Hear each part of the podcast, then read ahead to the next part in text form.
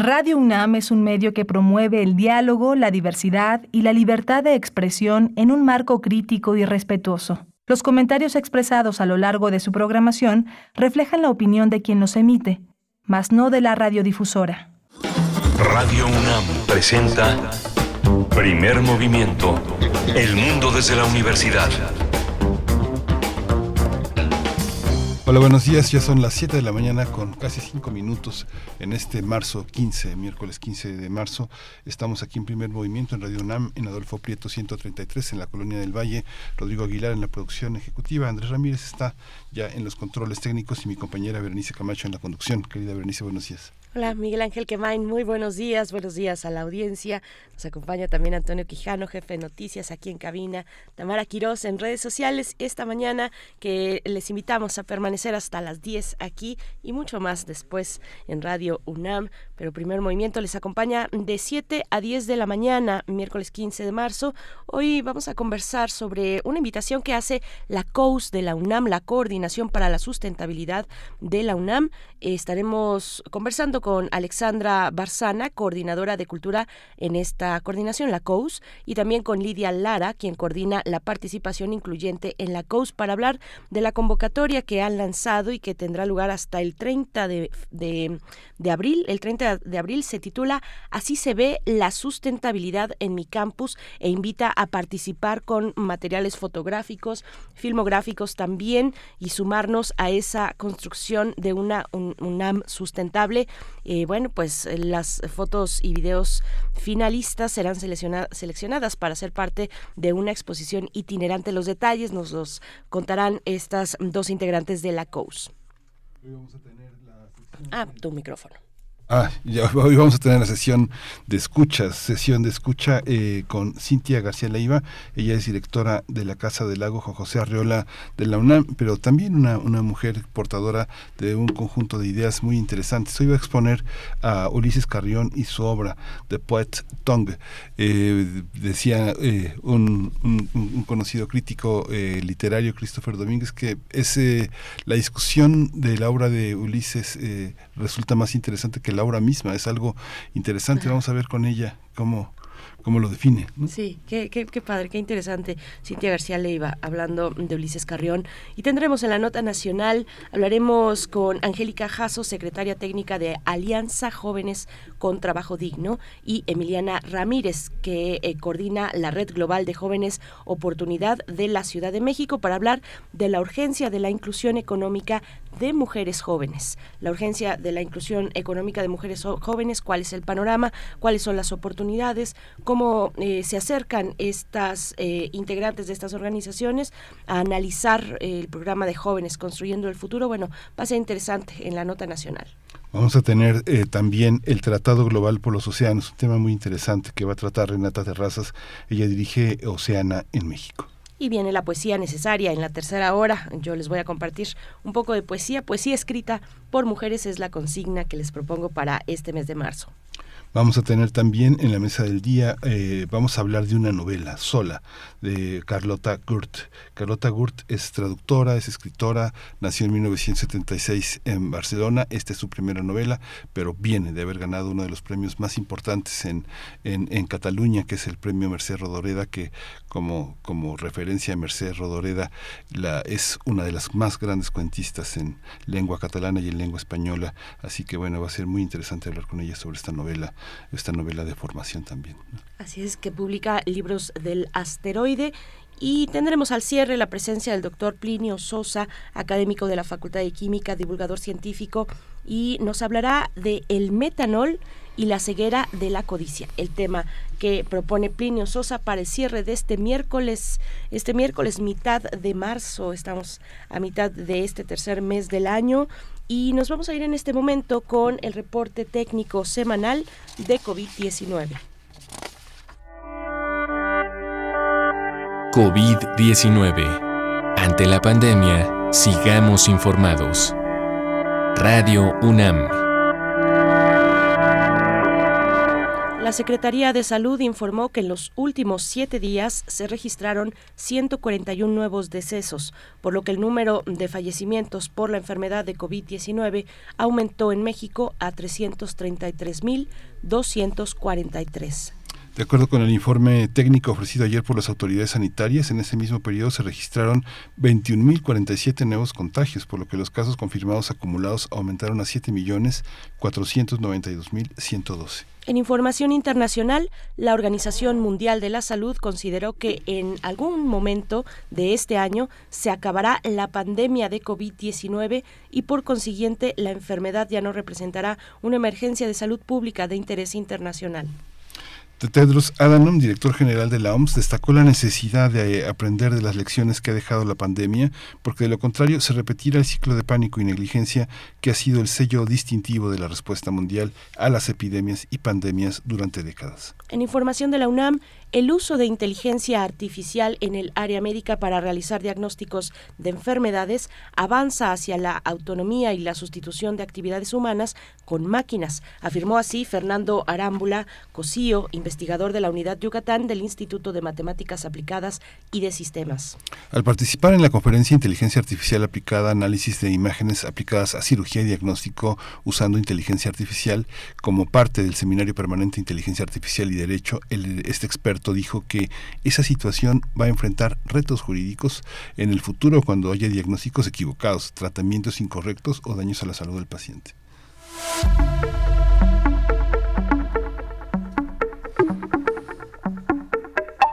Recomendaciones culturales. El Museo Universitario del Chopo invita a visitar la exposición La Isla Quiere Decirme Algo, que reúne obras del artista mexicano Eduardo Avaroa, creadas en su mayoría durante el periodo de dos mil dieciocho a dos mil veintidós, lapso en que su trabajo estuvo marcado por un encierro durante la pandemia y una residencia artística en Nueva Zelanda.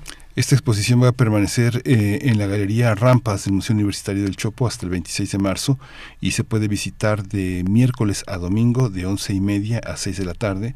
La entrada general tiene un costo de cuarenta pesos. Hay un cincuenta por ciento de descuento a estudiantes, maestros, UNAM, INAPAM y jubilados del ISSSTE y del I M S S. Bien, pues no se lo pierdan en el Museo Universitario del Chopo. Nosotros les invitamos a participar con sus comentarios en redes sociales. Hagamos comunidad a través del diálogo y vamos con música. Chicano Batman, esta agrupación mmm, que se basa y bueno, son prácticamente todos sus integrantes de California, pero todos ellos también con origen latinoamericano, uno de ellos mexicano, es de su padre es de Jalisco, hay otro por ahí de origen colombiano, peruano. Bueno, vamos con Chicano Batman, Cycles of Existential Rim.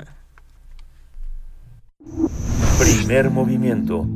Hacemos comunidad con tus postales sonoras. Envíalas a primer movimiento unam arroba gmail punto com.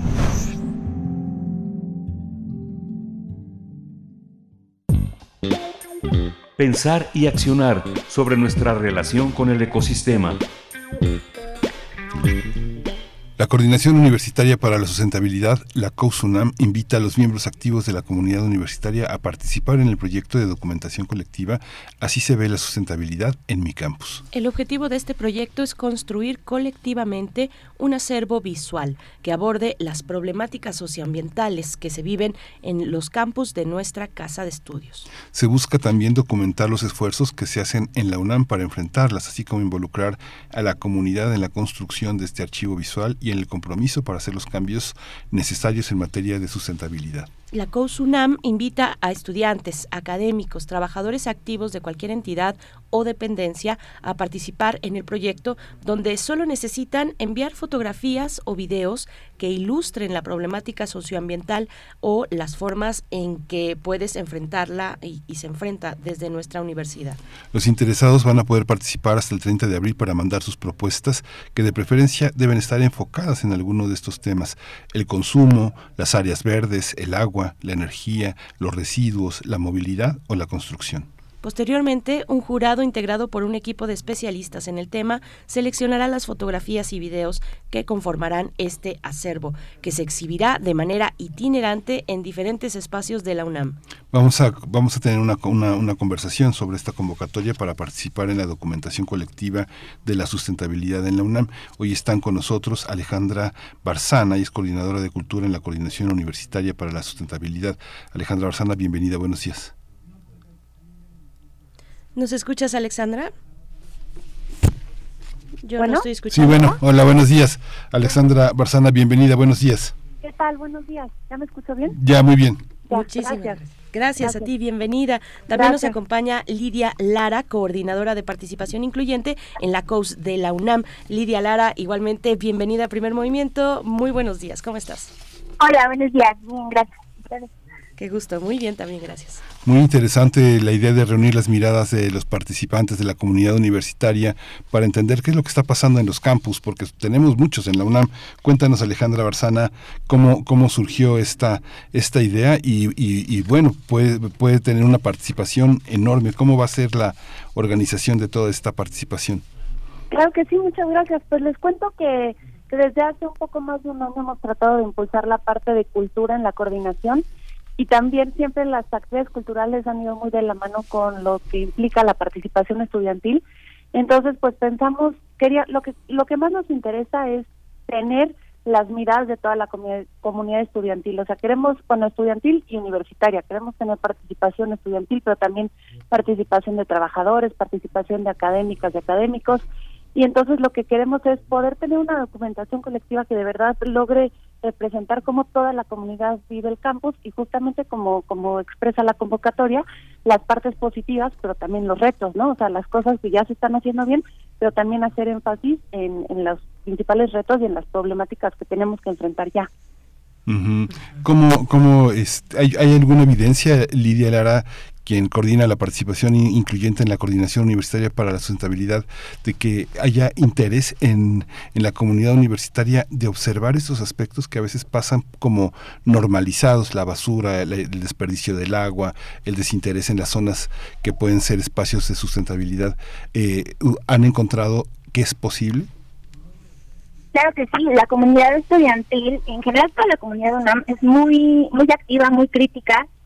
Y lo que nosotros buscamos es un poco darle voz a todas esas ideas o dudas que a veces tiene la comunidad respecto a ciertos aspectos, porque no tenemos muy claro qué es sustentabilidad y qué pueden ser positivo, cuáles son los pendientes. Nosotros hemos visitado planteles, facultades, escuelas, y la misma comunidad nos muestra, nos enseña pues esta incertidumbre, ¿no? Que a veces está en, en todos los espacios, en la escuela, la oficina.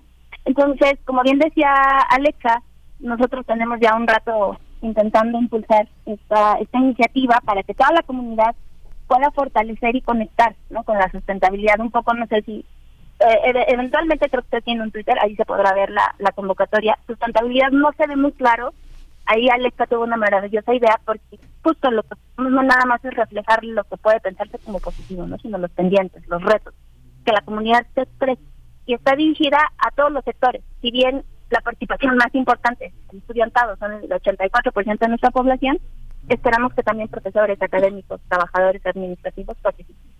Uh-huh. Gracias, Lidia. Eh, bueno, Alexandra, ¿cómo eh, esta cuestión de no tenemos muy claro como por dónde entrarle o qué entender por sustentabilidad? Y ya ponen ustedes el contraste entre no necesariamente es eh, todo lo que se ha logrado, sino también los desafíos, eh, lo que llaman áreas de oportunidad, o donde simplemente no están, no, no se ha avanzado en, en un proceso en pos de la sustentabilidad.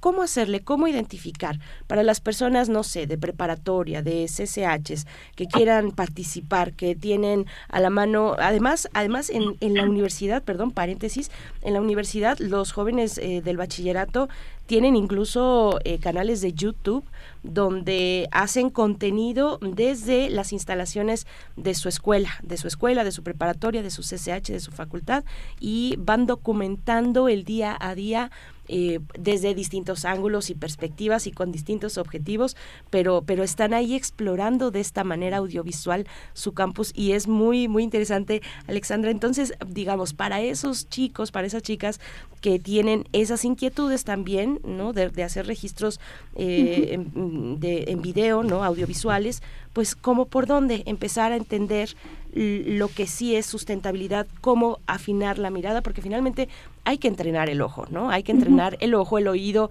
eh, el olfato para detectar eh, pues lo que tenemos eh, frente a nosotros en términos de sustentabilidad. ¿Cómo lo ves, Alexandra? Uh-huh. Sí, pues justamente queremos, insistimos mucho, o sea, queremos recibir participaciones de, de todos los sectores, de bachillerato, de bueno, de C C H, de trabajadores, de, de toda la comunidad, porque hoy en día, pues, todo el mundo tiene un celular, ¿no? Y muchas veces con estos celulares podemos tener material de, de buena calidad, ¿no? No tenemos que ser profesionales de la fotografía para poder sacar fotos, y pueden ser fotos muy buenas que se pueden exponer. Y justamente lo que también nos interesa mucho es entender cómo la comunidad entiende la sustentabilidad. O sea, queremos hacer dos cosas, un poco entender cómo la comunidad piensa la sustentabilidad, y también nosotros en la exposición, pues decir cómo nosotros estamos pues proponiendo ir hacia la construcción de una universidad sustentable, ¿no? Y por eso en la convocatoria pusimos estas temáticas sugeridas, porque una parte importante de la coordinación va hacia campus, hacia infraestructura, que son el tema de áreas verdes, de agua, de energía, residuos, movilidad. También el tema de consumo es muy importante, ¿no? El consumo de alimentos, creo que ahí hay muchas oportunidades para que tomemos fotografías. Creo que en general se pueden mejorar este, el, el tipo de alimentos que estamos consumiendo en los planteles. Y luego también construcción de comunidad, porque justamente a veces, si no somos expertas en el tema de sustentabilidad, pensamos que sustentabilidad son este plantas, agua, energía, pero también, o sea, la sustentabilidad, los objetivos de desarrollo sostenible implican un montón de, de, de características que son necesarias, que van desde igualdad de género, desde educación, salud, y pues desde luego que la construcción de comunidad es súper importante para ir construyendo un futuro sustentable, ¿no? Y, y en la universidad, pues, ahí se consolida una comunidad que, que de ahí pueden salir como que propuestas, este... porque son las que van a definir si, si el futuro va a ser sustentable o no, o por lo menos en la universidad, ¿no? Entonces, por eso pusimos estas temáticas sugeridas un poco para orientar, pero también nos interesa ver cómo, qué entiende la, la comunidad al leer esta palabra de sustentabilidad, qué imágenes va a enviar, ¿no? Son temáticas sugeridas, pero estamos como que dispuestas a, a recibir y a exponer lo que, lo que nos llegue. Y a dejarse sorprender también, me imagino. Exactamente. ¿No? Porque hay mucha creatividad en eh, pues en todos lados, pero sobre todo en el estudiantado, eh, en, en los en los más jóvenes, eh, pues que tienen ese tiempo de ponerse a observar y encontrar los detalles que eh, pues un ojo con prisa no detecta. Uh-huh. Las temáticas sugeridas son consumo, áreas verdes, agua, energía, residuos, movilidad y construcción de comunidad. ¿Cómo lo ves tú, Lidia Lara? Tú que integras, bueno, tú que coordinas la participación incluyente en la C O U S de la UNAM, pues eh, acercarse de esa manera con esta, con, con un proyecto como este, acercarse a la comunidad universitaria. A ver, cuéntanos un poquito de, de todo lo que hemos estado conversando, esta cuestión también de cómo identificar Eh, eh, pues elementos en el entorno que nos puedan hablar de sustentabilidad. Claro que sí. Um, pues uh, nos interesa mucho hacer énfasis en que es un ejercicio exploratorio, es decir, nosotros queremos conocer cómo es que la comunidad lo está viendo, y por eso es que sugerimos estas categorías. Generalmente nos hemos encontrado con que sustentabilidad está muy relacionado a la relación con el espacio, a las áreas verdes, y por eso es que nosotras pues intentamos incluir esta otra parte que es fundamental en la sustentabilidad, que viene a ser la parte social. Por eso es eh, incluir construcción de comunidad, que la comunidad pueda visibilizar que la, los espacios deben ser respetuosos, deben ser incluyentes, debemos de construir relaciones humanas y sociales a partir de, de la inclusión, ¿no? En la cual todos nos podamos sentir bien, todos nos tratemos con respeto y tengamos espacios dignos de ser vividos, ¿no? Eso también es sustentabilidad, no nada más es cuidar las áreas verdes, es poder tener relaciones respetuosas con el medio ambiente, con uno mismo y con los demás. esta es una parte muy importante y que nos gustaría hacer mucho énfasis para la comunidad. Entender que no nada más es vamos a cuidar el medio ambiente, sino somos parte del medio ambiente y el medio ambiente implica también lo social. Esa es la visión de sustentabilidad que la coordinación busca pues difundir y, e intentar que la comunidad haga propia, ¿no? Esta parte más integral en la cual tanto interactúa lo económico, lo social, lo político y construyamos una UNAM más sustentable, ¿no? Cómo vamos a reflexionar, vamos a criticar, vamos a ver cómo podemos fortalecer, ¿no? Todas estas estrategias, y es un poco lo que se busca a través de, de esta convocatoria, que la, la comunidad reflexione y participe desde cualquier espacio y que, o sea, es que como bien dice Alexa, están las temáticas sugeridas, pero estamos abiertas, ¿no? Que nos lleguen los materiales, eso es lo que buscamos, que la comunidad participe. Claro. Uh-huh. Esto que tocó Alejandra Barzana es muy muy importante y que muy pocas veces se, se toca, a veces yo lo, lo percibo como un tema tabú dentro de la UNAM, que es la, la, el consumo de comida en las instalaciones universitarias.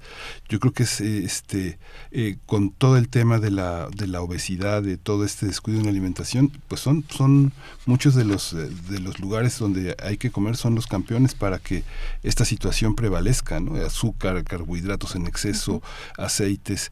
Y luego la otra parte también, que son, por, por otra parte, el tema de los sanitarios, ¿no? En el caso de los baños de, de hombres, los mingitorios, en muchísimos casos están llenos de cosas que no van ahí, a pesar de los letreros que existen para no echar cosas en la taza del baño, en los mingitorios. Uh-huh. ¿Cómo, cómo entender estos dos aspectos? Pero bueno, Alejandra, si este, el del tema de la comida, ¿hay alguna manera de paliarlo? ¿Una manera de qué, perdón? De paliarlo, de solucionar este tipo, digamos, lo que se vende ahí son puras puras sí. cosas, puros puras cosas que son envasadas, eh, hiperindustrializadas, claro. eh, ¿no? Sí, pues en la coordinación hay una parte muy fuerte de, de, de que atiende el tema de consumo y específicamente del consumo alimentario, y además pues ya está muy documentada la relación entre salud, ¿no? Justo esto que mencionas de los productos ultraprocesados, que son un daño para la salud, pero que además su proceso de producción tiene una huella de carbono altísima, y además los residuos que generan esos alimentos pues normalmente es mucho más plástico, unicel, ¿no? Plásticos de un solo uso.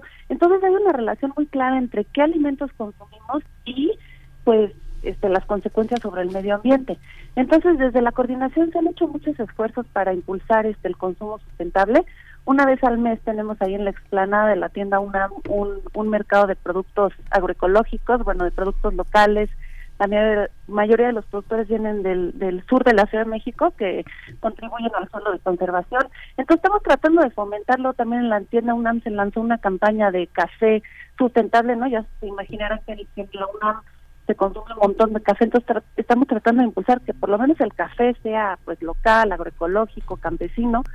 Eh, pero es todo un tema, ¿no? Y también sabemos que siempre está el reto que normalmente estos productos agroecológicos, sustentables, orgánicos, son un precio elevado, y también sabemos pues la mayoría de la comunidad estudiantil pues pues no tiene así un recurso muy alto para para consumir alimentos. Entonces es una problemática que estamos enfrentando y creo que es muy directa porque va día a día en nuestro consumo y tiene que ver justo con el, los residuos que generamos, este qué tipo de, de producto estamos consumiendo. Entonces creo que ahí hay una gran área de oportunidad para que saquemos todos todos todos y todas fotografías, ¿no? O sea, en el plantel en el que estemos podemos bajar a la cafetería, al puesto de comida, y ahí empezar a ser más críticos en pues cualquier, si hay Coca-Cola, si hay Maruchan, cuántos sellos, ¿no? De exceso de calorías, de exceso de grasas saturadas, de qué empresas hay detrás de esto. Entonces creo que ahí es un reto enorme que tenemos, pero empezar a crear conciencia de este tema este, a través de las fotografías.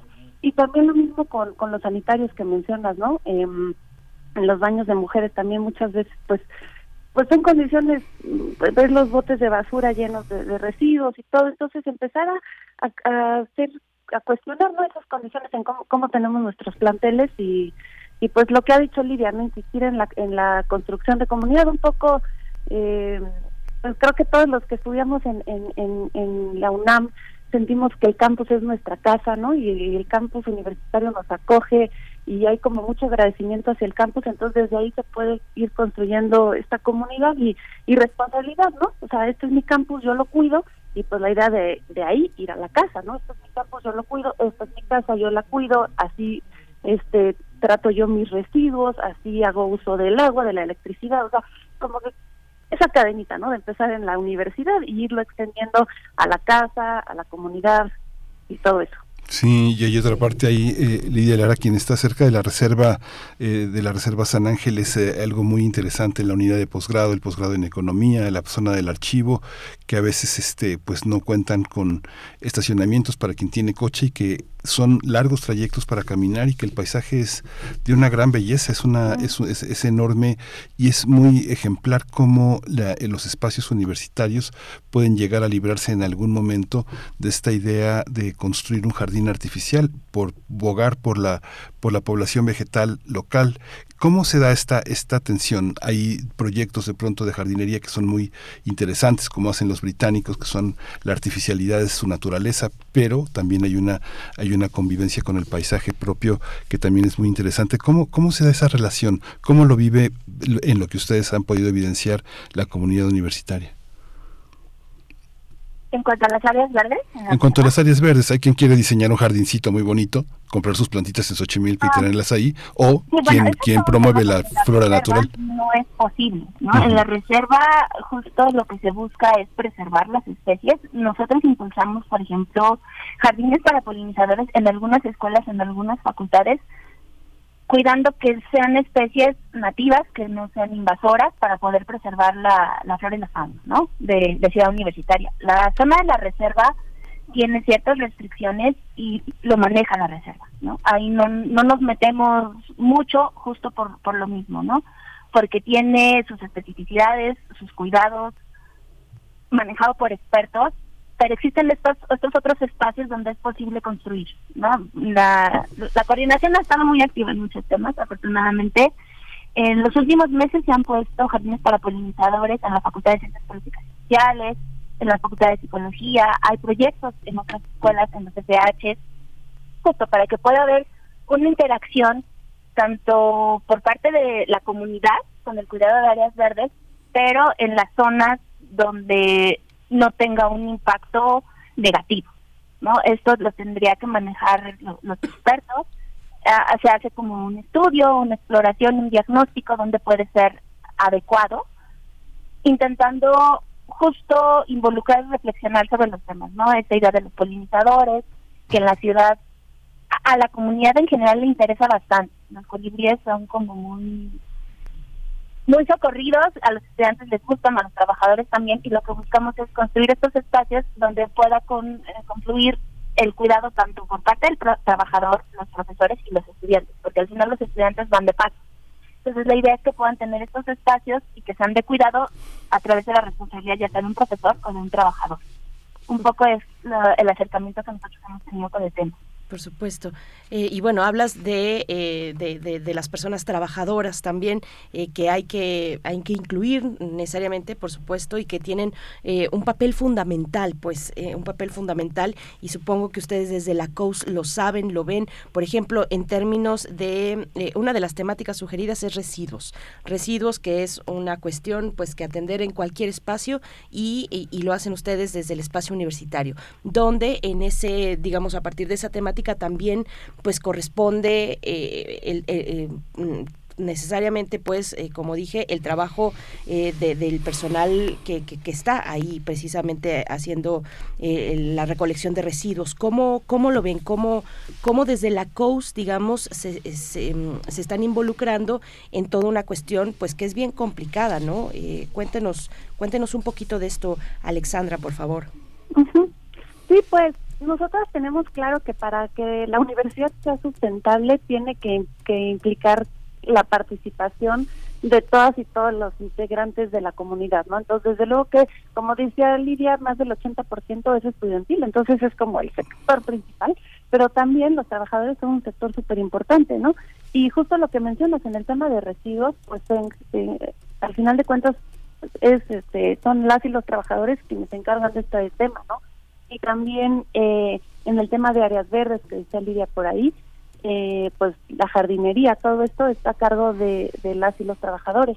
Entonces, estamos convencidas de que para ir cambiando las cosas tenemos que entendernos como una comunidad, como una comunidad que este es nuestro campus, nuestra universidad, que, la, que es nuestra casa, que la tenemos que cuidar este, de manera conjunta, y entonces tenemos que invitar a, a todo el mundo a mandar fotografías, como que va a ir construyendo este sentimiento de pues de colectividad y que somos parte de pues de, del plantel, ¿no? Y que nos interesa por el bien de todas y todos, por el bien de nuestras hijas, nuestros nietos, pues ir construyendo un una un campus sustentable. Y además se me hace muy bueno que mencionaron ahorita lo de la, la reserva el, el, ecológica del Pedregal de San Ángel, de la REPSA, porque pues quienes estamos en Ciudad Universitaria, pues es un lugar privilegiado en el mundo, o sea, un campus que cuente además con una reserva ecológica.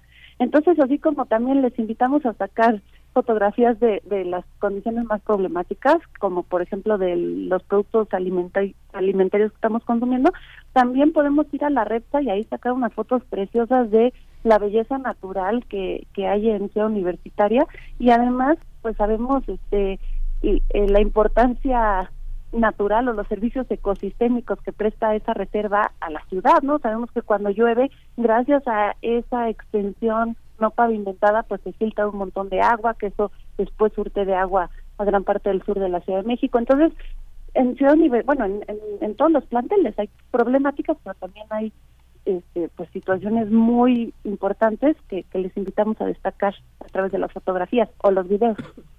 Pues pues qué, qué, qué interesante, muchas gracias, Alexandra. Sí, yo creo que, por ejemplo, los chicos y las chicas del C C H que tienen eh, la reserva como su lugar de esparcimiento, pues es un privilegio que hay que aprovechar, que hay que cuidar también, hay que conservar. Eh, Lidia Lara, por último, pues cuéntanos eh, sobre eh, la fecha límite para enviar estos materiales, qué tipo de material tienen que, que enviar, digamos, en términos de formato, cuál es la dirección de correo electrónico donde pueden enviar, cómo se registran, todos esos detalles. Lidia, por favor. Claro que sí. Solamente me, eh, me gustaría acotar brevemente un poco, sí. complementar más bien lo que me ha comentado Alexa. En la coordinación también estamos trabajando con cursos para trabajadores y profesores sobre estas temáticas mm. de sustentabilidad, un poco porque sabemos que si no participa toda la comunidad, si bien predomina el estudiantado, tenemos que, es como un engrane, ¿no? Tenemos que trabajar todos juntos, ¿no? Entonces lo tenemos presente y por eso es que invitamos a todos, ¿no? No nada más a la Ciudad Universitaria, en Iztacala, en Zaragoza, en Vallejo, todos cuentan, y que por favor participen. Eh, lo que les pedimos es que nos envíen ya sea una fotografía o un video. El tamaño de la fotografía es de trescientos dpi y el video que sea en formato horizontal, de dieciséis, dos punto nueve o con calidad superior a cincuenta dpi. Todo está como muy claro en la convocatoria, yo digo nada más como las partes más, más importantes, y que nos lo envíen al correo de participación punto coach arroba unam punto mx, y les pedimos breve información, como la fecha, el lugar, la categoría en la que desean inscribir el material que envían, una breve explicación, el nombre o seudónimo de quien está enviando, pero también un título para la foto o video, y que nos mencionen a qué parte de la comunidad pertenece, ¿no? Si es, eh, es estudiante, pues si nos pueden decir su semestre, su número de cuenta, o si son profesores o, o trabajadores, ¿no? Así como la entidad, o sea, cuál es la escuela, facultad o instituto desde la cual están participando. Uh-huh. Tienen hasta el treinta de abril para enviárnosla, por favor. Uh-huh. Uh-huh. Todo esto como en una como en una este todos estos datos no este tienen que estar ocultos de la del del seudónimo, ¿no? Porque se va a, es, es con seudónimo, ¿verdad? Sí, sí, es okay. seudónimo, si no quieren poner su nombre adelante, uh-huh. no hay ningún problema, pero justo por si hay alguien que no desea compartir su nombre, seudónimo. Eso va en el cuerpo del texto del correo. Uh-huh. Y si la, el material les resulta muy pesado, no lo pueden cargar, pues nos pueden eh, utilizar alguna plataforma de transferencia. Sí, pues Alejandra Barzana, coordinadora de Cultura en la Coordinación Universitaria para la Sustentabilidad, Lidia Lara, también eh, en la participación incluyente. Muchas gracias por estar con nosotros esta mañana y compartir este contenido tan interesante. No, gracias a ustedes, gracias, gracias a ustedes. Por el espacio. A ustedes. Que tengan un buen día, anímense a participar. Sí, claro que, claro que sí, sí, ahí estamos. Muchas esperamos, gracias. Esperamos su material. Perfecto. Muchísimas gracias. Vamos con música, Yorka, a cargo de esta canción que se titula Viento. Son las siete con cuarenta y dos minutos.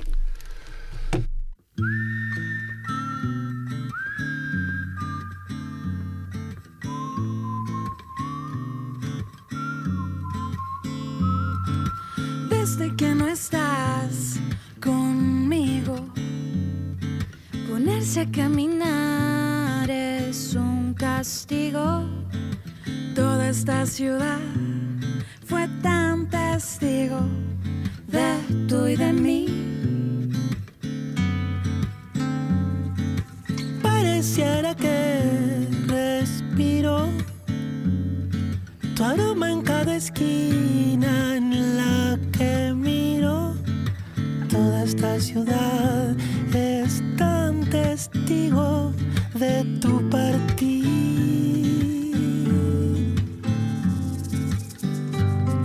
Y vienes convertido en viento, un frío que detiene el tiempo. Y vienes convertido en viento.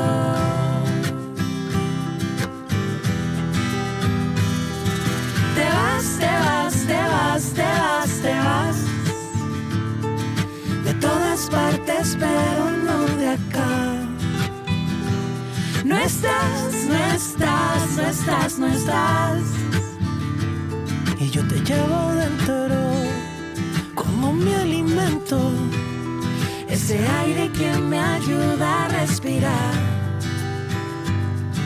Oh, oh, oh.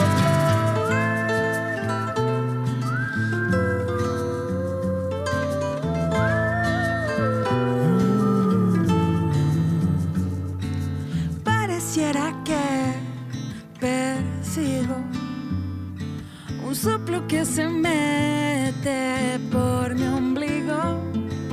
Pareciera que tengo perdido mi existir. Bandejón central, Alameda, estatua militar y bandera. El monumento que yo miro eres tú.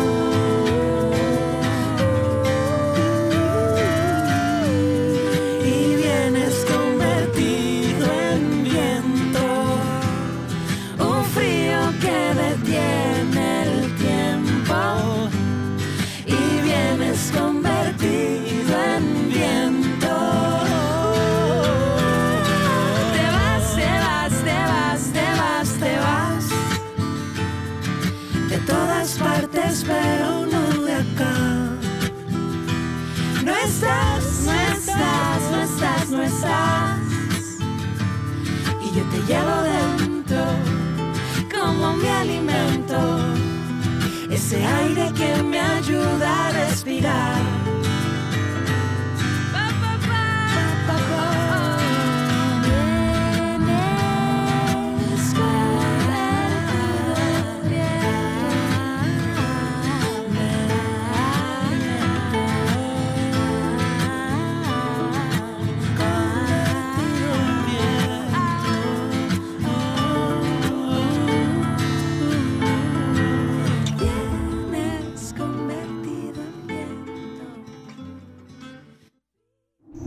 Primer Movimiento. Hacemos comunidad con tus postales sonoras. Envíalas a primer movimiento u n a m arroba gmail punto com.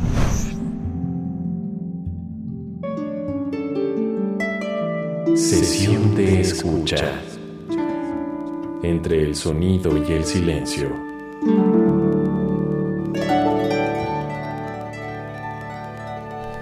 Esta mañana de miércoles nos acompaña ya a través de la línea, nos acompaña Cynthia García Leiva, directora de Casa del Lago, Casa del Lago Juan José Arreola de la UNAM, Ulises Carrión y su obra The Poet's Tongue es lo que vamos, de lo que vamos a, a conversar esta mañana con la guía de Cynthia, que ya se encuentra con nosotros. ¿Cómo estás, querida Cynthia? Buenos días. Hola, Berenice, querida, muy bien, buenos días también a Miguel Ángel y un gustazo estar nuevamente con ustedes. Gracias, Cynthia. Bienvenida. Bienvenida, como, como cada quince días, en miércoles te esperamos en una nueva sesión de escucha. Cuéntanos, Ulises Carrión. Claro que sí. Pues hoy para esta sección de modos de hacer silencios, modos de hacer pausas Eh, vamos a hablar de este escritor, artista fascinante, una figura cada vez más estudiada y revisada en diversos ámbitos. Ha sido muy interesante la manera en que México ha ido explorando esta figura, que es una figura compleja, difícil, un poco de encasillar, y eso es parte también de lo que le hace tan fascinante.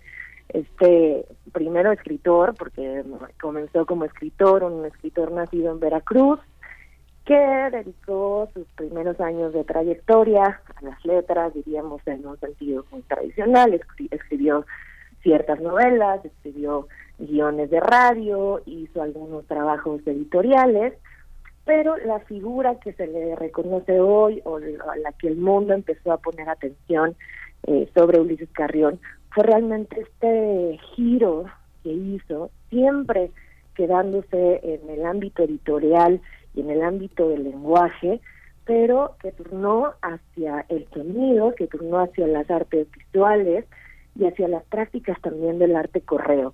Hay un sinfín de maneras de llegar a este, ya decía, escritor, artista, figura extraña, eh, que poco a poco se le va catalogando también como el primer artista conceptual mexicano. Ese es un, un mote que hay que revisar, es interesante por qué lo colocamos ahí, pero sin duda una figura interdisciplinaria que visitó todos estos terrenos y que, ya decía, mantuvo siempre un interés fijo sobre el lenguaje. Esto es bien interesante porque, a diferencia de, digamos, otros artistas que se han, perdón, escritores que se han mudado al arte, como bien estudia, por ejemplo, nuestra querida Verónica Gerber-Bisechi, estas mudanzas que han tenido diversos escritores a las artes plásticas, en el caso de Carrión no hubo nunca un abandono del lenguaje, de la palabra y del discurso, pero sí una crítica severa a lo que significaba escribir, a lo que significaba producir libros, a lo que significaba, de hecho, eh, la propia escritura como ejercicio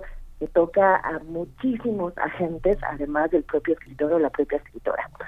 El, digamos, la obra por la que casi todas las personas conocen a este artista es El arte nuevo de hacer libros, una obra maravillosa que, así como hemos revisado antes en otros miércoles a otras figuras, por ejemplo, cuando hablamos de John Cage, que decíamos que generó ciertas eh, mucho ruido en ciertas escenas porque eh, porque es una obra ácida, porque es una obra crítica, incluso un tanto burlona. En el caso del arte nuevo de hacer libros, Carrión proponía básicamente que hay muchas maneras de concebir la producción libresca y que escapa mucho más allá de esta idea muy etérea que tenemos de la composición escritural. Esto es, que al autor o a la autora, él hablaba de autores casi siempre masculino, le llega una idea, esta musa maravillosa que toca eh, la mente del autor, y entonces produce una obra, y luego el resto de la producción del libro, quién sabe quién se encarga.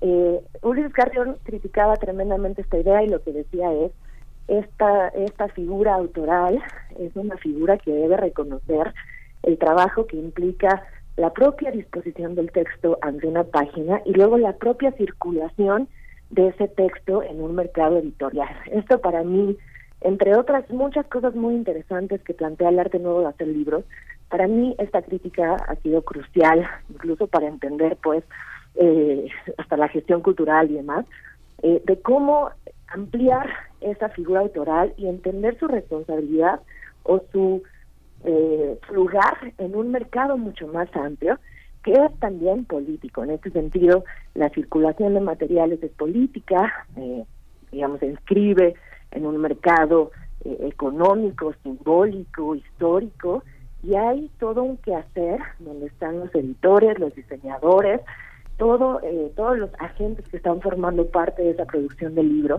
que son igualmente relevantes en esa posibilidad de circulación del lenguaje. Esta obra ha dado la vuelta al mundo. Ulises Carrión ha tenido, ya decía, cada vez más atención, no solo en México, sino en el resto del mundo. El Museo Reina Sofía en España le hizo una retrospectiva que fue famosísima, y que luego el Museo Jumex se trajo a México hace unos años. El Museo Carrillo Gil también le dedicó una retrospectiva hace ya casi dos décadas. Libros han salido también, Eh, tanto en editoriales independientes como en editoriales eh, digamos, más re, eh, relacionadas con la institución, y es una figura todavía a explorarse en muchos sentidos, ya decía, fascinante por los terrenos que toca. La otra, digamos, mirada que, que nos plantea Ulises Carrión, bien interesante, es también estas maneras de distribución del lenguaje, y ahí su figura en el arte correo a nivel mundial también fue crucial.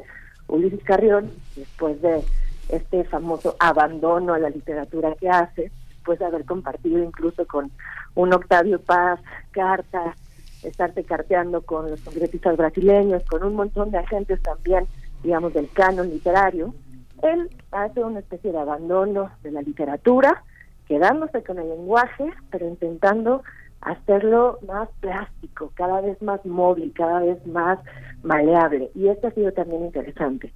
Se instala en Ámsterdam, años después, funda una editorial de arte correo y de libros raros, eh, lo que llamó él otros libros, los otros libros que no son necesariamente libros de artistas, sino libros que uno podría tener en su biblioteca, uno podría tener en su buró de noche, que parecen libros normales, pero que siempre, por la manera en que están hechos, guardan algún tipo de rareza, algún tipo de rareza en su producción o en su mensaje.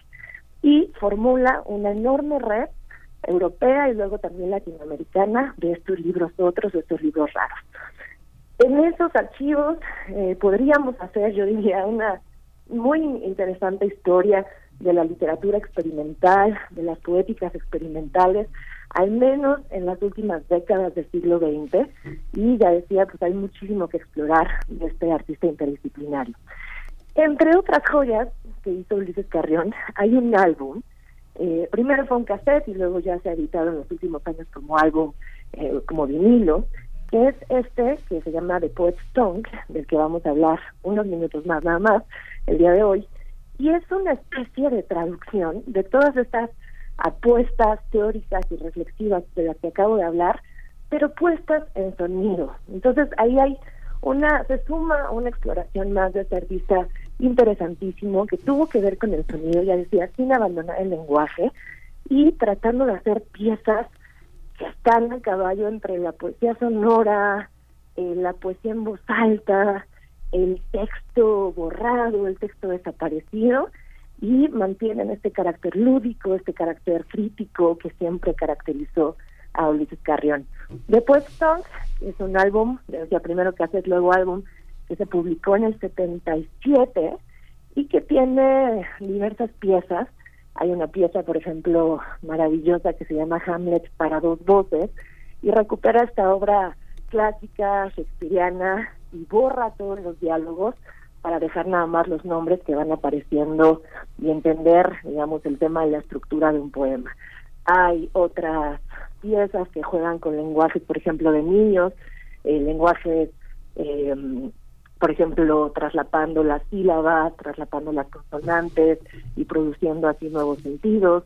Eh, hay un montón de experimentaciones con el lenguaje, y la que vamos a escuchar hoy, Eh, aunque me callo un momentito por si Berenice o Miguel Ángel tienen algún comentario, es una joya para mí que se llama cuarenta y cinco revoluciones por minuto, y lo que va haciendo Ulises Carrión es perseguir la voz de esta cantante argentina, eh, que sería una especie de equivalente a nuestra a nuestro Juan Gabriel, más o menos así, una cantante llamada Silvana Di Lorenzo, una pieza, digamos, pop comercial. Él va un poco persiguiéndolo con su voz y siguiendo la cantidad de vueltas que da este vinilo al sonar esta, este track de Silvana Di Lorenzo, que también pudo haber sido cualquier otro. Es decir, el juego que estaba haciendo Carrión todo el tiempo, tanto en estos vinilos como en los libros, como en sus gráficas de poesía, como en sus proyectos más bien como gestor, era entender estructuras del lenguaje, qué hay detrás de lo que decimos a nivel material y estructural, y borrando muchas veces los textos, borrando muchas veces los poemas, llegaba a una estructura que parecía que podía replicarse, y en ese sentido era también una crítica muy material del lenguaje. Interesantísimo, mucho que decir, mucho que hablar de Luis Carrión, y hoy quería compartirlo precisamente eh, en un sentido más sonoro, pero estas todas todas las piezas que, que componen The Poet's Tongue se preguntan finalmente por el silencio. En algún momento Octavio Paz, digamos, pesa la relación con Carrión. Eh, en, hay una de las cartas que también recupera Verónica Gerber Viteche en su libro Mudanza, donde Paz le dice, pues, básicamente ha sido muy interesante toda esta relación, qué maravilla, todas sus apuestas experimentales, pero a mí no me interesa terminar con la literatura, a mí me interesa más bien explorar un camino mucho más abierto de la literatura, y a usted, señor Ulises Carrión, lo que le interesa es abandonarla, y en ese sentido no podemos seguir conversando. Y cesa ahí esa, esa interacción, me parece una también una historia interesantísima de la literatura reciente, donde dos caminos, el de la experimentación y el de la narrativa, digamos, toman caminos distintos, y el de la experimentación encuentra un lugar más fértil en otros ámbitos que no son necesariamente literarios. Hay un silencio y hay también, pues, muchas exploraciones materiales de lo que puede hacer la palabra. Y eso es lo que quería compartirles, queridos Berenice, de Miguel Ángel, a ver qué opinan.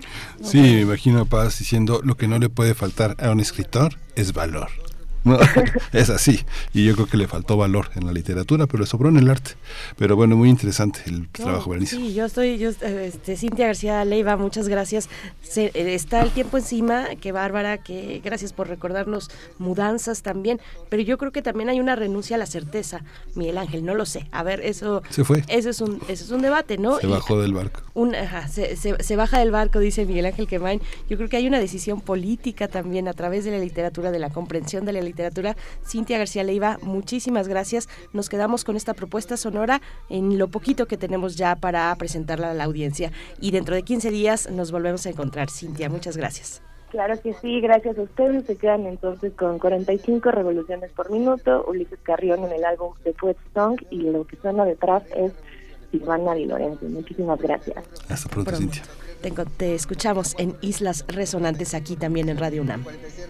cuarenta y seis revoluciones, cuarenta y siete revoluciones, cuarenta y ocho revoluciones, cuarenta y nueve revoluciones, cincuenta revoluciones, cincuenta y una revoluciones, cincuenta y dos revoluciones, cincuenta y tres revoluciones, cincuenta y cuatro revoluciones, cincuenta y cinco revoluciones, cincuenta y seis revoluciones, cincuenta y siete revoluciones, cincuenta y ocho revoluciones, cincuenta y nueve revoluciones, sesenta revoluciones, sesenta y una revoluciones, sesenta y dos revoluciones, sesenta y tres revoluciones, sesenta y cuatro revoluciones, sesenta y cinco revoluciones, sesenta y siete revoluciones, sesenta y ocho revoluciones, sesenta y nueve revoluciones, setenta revoluciones, setenta y una revoluciones, setenta y dos revoluciones. setenta...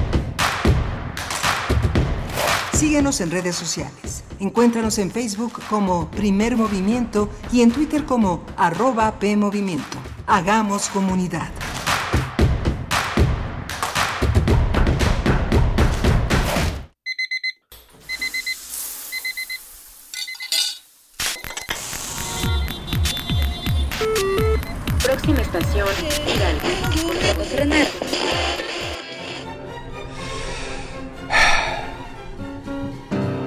noventa y seis punto uno de frecuencia modulada, ochocientos sesenta de amplitud modulada, transmitiendo desde Adolfo Prieto ciento treinta y tres en la Colonia del Valle. X E U N Radio UNAM, experiencia sonora.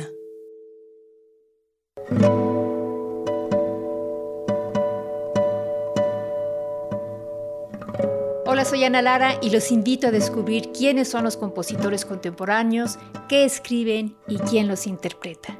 La cita es todos los miércoles a las dieciocho horas en Hacia una Nueva Música, por supuesto en Radio UNAM noventa y seis punto uno F M, Experiencia Sonora.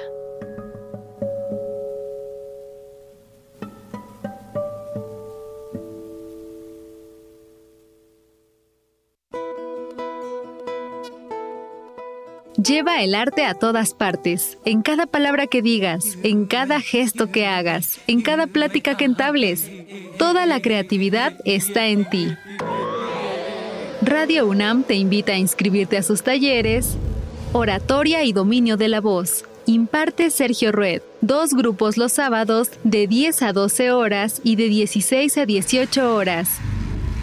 Actuación para la vida diaria. Imparte Sergio Cuellar.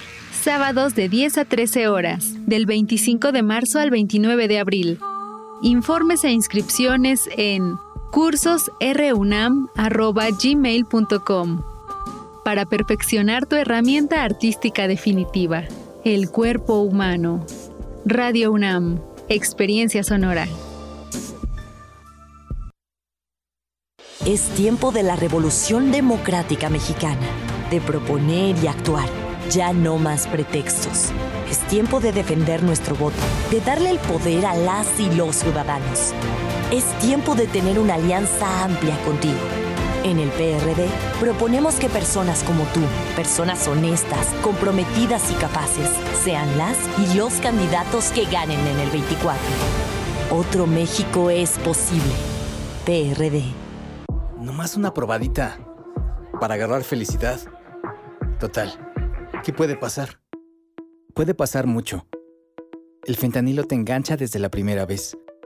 Esclaviza tu mente y tu cuerpo. No destruyas tu vida. El fentanilo mata. No te arriesgues. No vale la pena. Si necesitas ayuda, llama a la Línea de la Vida, ocho cero cero, nueve once, dos mil. Secretaría de Gobernación. Gobierno de México. La Universidad Autónoma Chapingo, institución dedicada a la enseñanza, investigación, servicio y difusión en ciencias agropecuarias y forestales, fundada en mil ochocientos cincuenta y cuatro, invita a participar en el concurso de selección dos mil veintitrés. Registro de aspirantes del primero de febrero al treinta y uno de marzo en d s e punto chapingo punto m x diagonal aspirantes. Aplicación del examen veinte de mayo. Mayores informes al teléfono ochocientos, quinientos tres, cuarenta y siete setenta y cuatro. ¿Te apasiona el periodismo, la radio y los podcasts? Radio Francia Internacional hace un llamado a todos los estudiantes de periodismo de las Américas y lanza la novena edición del premio Reportaje en Español, en el marco de la Semana de América Latina y el Caribe en Francia. Envíanos tu reportaje radial para intentar ganar una pasantía en nuestra redacción en París con todos los gastos pagos. Tienes hasta el catorce de mayo para participar y encontrarás todos los requisitos en el sitio r f i mundo punto com. Encuentra la música de Primer Movimiento día a día en el Spotify de Radio UNAM y agréganos a tus favoritos.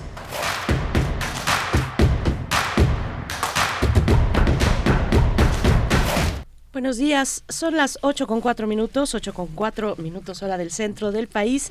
Estamos de vuelta en Primer Movimiento aquí en Radio UNAM, noventa y seis punto uno de la F M, ochocientos sesenta de amplitud modulada, y en la web doble u doble u doble u punto radio punto unam punto m x, las maneras de hacer comunidad a través de la radio, del sonido, de la escucha también, de la comunicación. Estamos en cabina de Radio UNAM, Rodrigo Aguilar en la producción ejecutiva, Andrés Ramírez frente a la consola, en los controles técnicos, Antonio Quijano, nuestro jefe de noticias, también presente del otro lado del cristal, Tamara Quirós en redes sociales y Miguel Ángel Quemán aquí, aquí frente al micrófono para saludar también a Radio Nicolaita. Buenos días, Miguel Ángel, ¿cómo estás? Hola, Berenice, buenos días a todos nuestros radioescuchas. Hoy tenemos un, un, un menú muy interesante también en esta segunda hora. Venimos de hablar de la Coordinación Universitaria para la Sustentabilidad y su convocatoria para participar con fotografías y actividades en, en este rostro que pretenden hacer de la sustentabilidad de nuestros campus, pero vamos a tener una, una mañana interesante en esta segunda hora. Vamos a tener eh, la urgencia de la inclusión económica de mujeres jóvenes. Vamos a tratar el tema con Angélica Jasso, ya secretaria técnica de la Alianza de Jóvenes con Trabajo Digno, y con Emilia Ramírez, que coordina la Red Global de Jóvenes Oportunidad de la Ciudad de México. Por supuesto, estaremos eh, con ellas en unos momentos más, y después, después en la nota internacional hablaremos con Renata Terrazas, directora de Oceana en México, eh, acerca de el Tratado Global por los Océanos, un tema muy importante, el Tratado Global por los Océanos, y estaremos comentándolo aquí, así es que también recibiendo sus comentarios, eh, su participación a través de redes sociales, arroba PMovimiento en Twitter, Primer Movimiento UNAM en Facebook. Rosario Durán ya por acá está lista dándonos los buenos días a toda la audiencia. También, eh, bueno, si quieren seguir a Cynthia García Leiva, que estuvo con nosotros hace un momento, la directora de Casa del Lago, hablando de Ulises Carrión y de estas mudanzas y de estas renuncias también, puentes y eh, pues despedidas, en fin, pasar de la literatura a la obra un poco más plástica, a un lenguaje que sin abandonar las letras pues explora otros territorios. Pues pueden seguir a García, a Cynthia García Leiva, arroba Cynthia-G L, ahí la van a encontrar y bueno, ahí mismo van a poder eh, pues seguir lo que ella generalmente comparte, que resulta muy interesante, que son convocatorias muy interesantes y panoramas eh, también igualmente que les van a resultar eh, pues por lo menos eh, les pueden intrigar lo que se encuentren por ahí en términos de arte.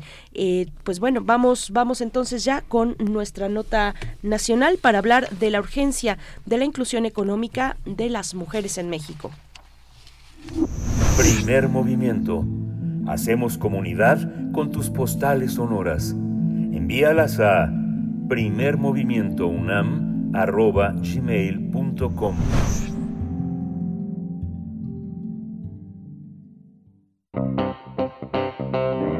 Nota nacional. En el marco del Día Internacional de la Mujer, la Alianza Jóvenes con Trabajo Digno organizó una conferencia que se tituló Urgente la inclusión económica de mujeres jóvenes, donde participaron diversas especialistas que analizaron esta problemática. La alianza, conformada por organizaciones civiles, informó que los datos actuales son preocupantes en sí mismos, debido a que reflejan las barreras estructurales que tienen las personas jóvenes, en particular las mujeres, no solo para su inclusión educativa, sino económica y laboral. Actualmente, cuatro millones ciento treinta y ocho mil mujeres jóvenes están fuera de la escuela y el trabajo, una cifra que representa el treinta y tres por ciento del total de las mujeres jóvenes. Estos datos significan que ocho de cada diez jóvenes que están fuera de la escuela y el trabajo son mujeres, es decir, casi el ochenta por ciento. También señalaron que desde su creación en dos mil dieciocho, el programa Jóvenes Construyendo el Futuro ha sido poco efectivo, debido a que entre dos mil diecinueve y dos mil veintidós el programa ha apoyado a más de dos millones trescientos mil jóvenes con transferencias y experiencias de formación en el trabajo. Los datos muestran que el número de jóvenes excluidos fuera de la escuela y el trabajo no ha cambiado significativamente, pues el programa no garantiza su inclusión laboral. Los espe- las especialistas destacan que a estos inconvenientes se suman las barreras de género que afectan a las mujeres con hijos o que están encargadas de labores de cuidado o domésticas y no pueden siquiera salir a buscar trabajo. Para revertir esta situación, destacan que se requieren implementar acciones efectivas de política pública y de compromiso social de las empresas y las entidades empleadoras. Bueno, pues vamos a conversar sobre este ángulo, la necesidad de inclusión económica de mujeres jóvenes en México, y este día nos acompañan dos invitadas. Eh, por mi parte presento a Angélica Jasso, secretaria técnica de Alianza Jóvenes con Trabajo Digno. Gracias y buenos días, Angélica Jasso, bienvenida a Primer Movimiento. Hola, buen día. Muchas gracias a ustedes por este espacio. Hola, buen día. Emilia Ramírez es coordinadora de la Red Global de Jóvenes Oportunidad de la Ciudad de México y también le damos la bienvenida. Buenos días, Emilia Ramírez.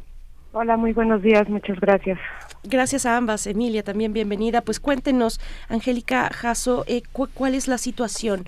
¿Cuál es el panorama, los hallazgos que han encontrado a partir de estas, de estas investigaciones que realizan, que presentan a la sociedad? ¿Cuál es la situación de las mujeres jóvenes en ámbitos de ocupación laboral y escolar también? Muchas gracias. Pues como mencionaban, desde hace tiempo venimos insistiendo, desde la Alianza Jóvenes con Trabajo Digno, que en México hay un problema muy grave de exclusión y de precariedad laboral de las personas jóvenes. Y este problema está afectando sobre todo a las mujeres. Por eso hicimos este pronunciamiento en el marco del ocho eme. ¿Por qué afecta más a las mujeres? Porque hay muchas mujeres jóvenes que ya realizan tareas domésticas o de cuidado en sus casas, evidentemente sin remuneración, pero eso les está impidiendo siquiera salir a buscar trabajo, aun cuando ellas Eh, no solo quieren, sino necesitan trabajar. Hay una ausencia de políticas públicas, eh, por ejemplo, un sistema nacional de cuidados, que es por el que estamos abogando, que eh, no les ofrece estas opciones para eh, tener una guardería donde dejar a sus hijos o donde hay espacios de eh, donde se pueda cuidar a adultos mayores, que también a veces estas mujeres eh, están cuidando a sus abuelos, por ejemplo, ¿no? O a personas mayores, a alguna persona con alguna discapacidad. Entonces, no hay una política pública que ofrezca estos espacios, estas alternativas a las mujeres jóvenes y que les permita salir a buscar trabajo.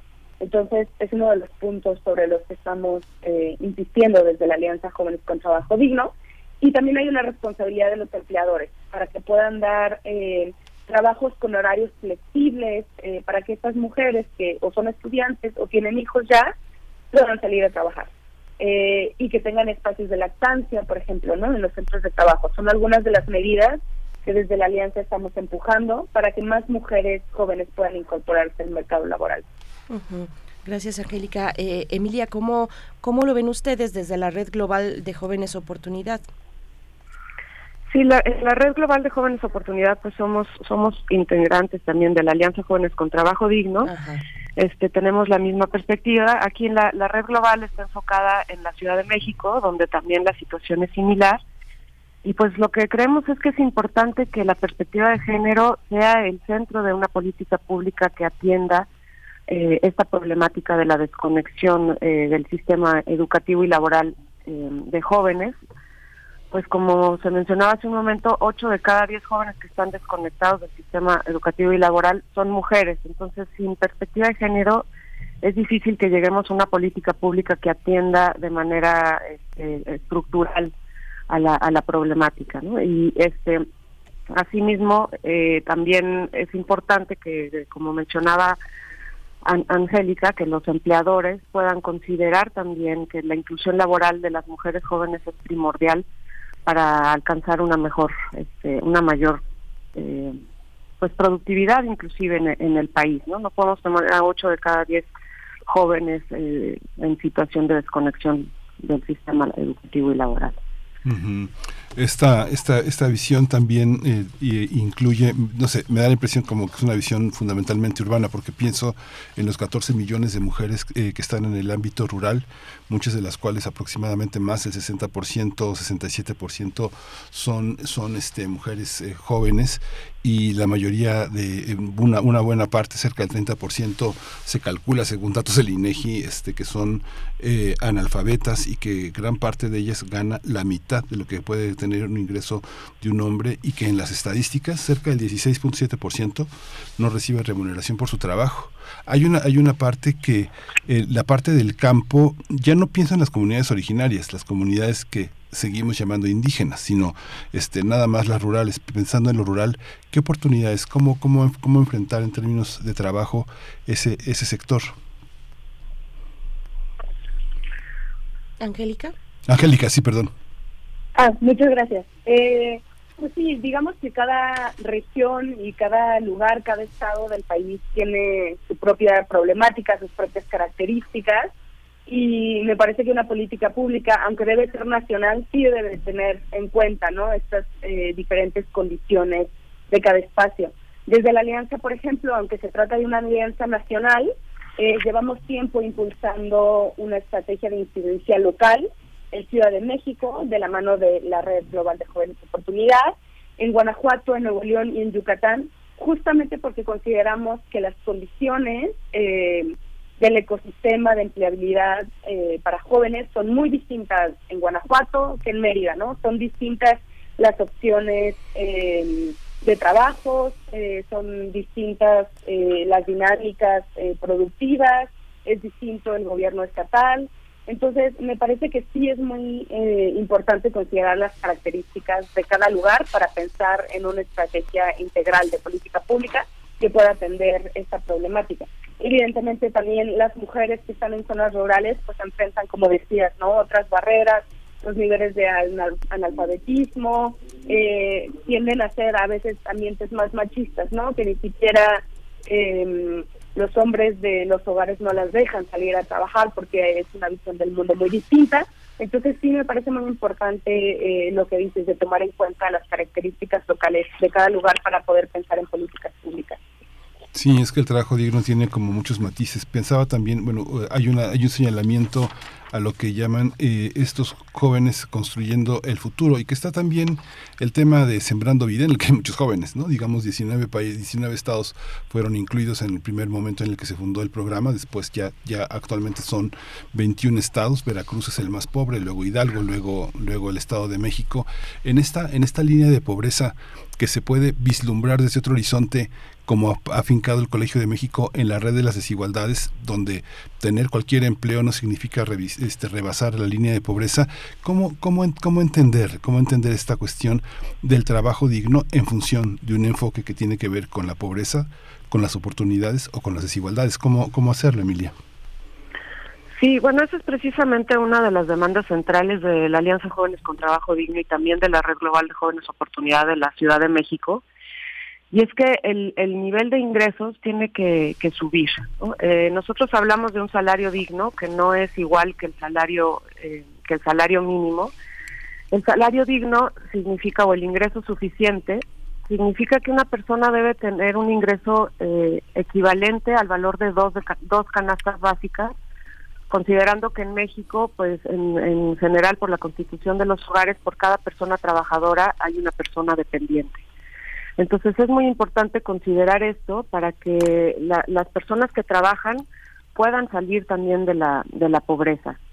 Este, en, en, en el país, pues es, es una realidad que trabajar no necesariamente garantiza Eh, poder acceder a, a una mejor calidad de vida, eh, porque hay hay muchas personas que trabajan con salarios eh, insuficientes.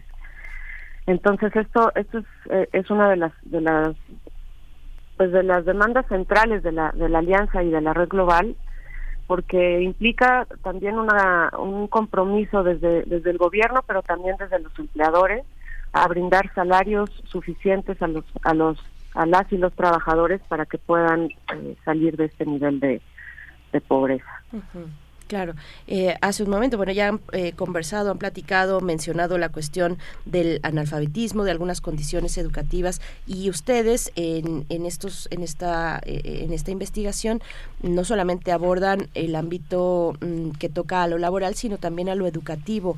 Angélica, eh, ¿qué pasa, qué pasa con ello? ¿Qué pasa con el acceso a la educación y a todo aquello que nos permite construir herramientas para enfrentar una vida laboral, para eh, tener mejores, mejores condiciones, un mejor trabajo, que podamos tener un rango de decisión sobre qué es lo que lo que queremos, a qué nos queremos dedicar en la vida?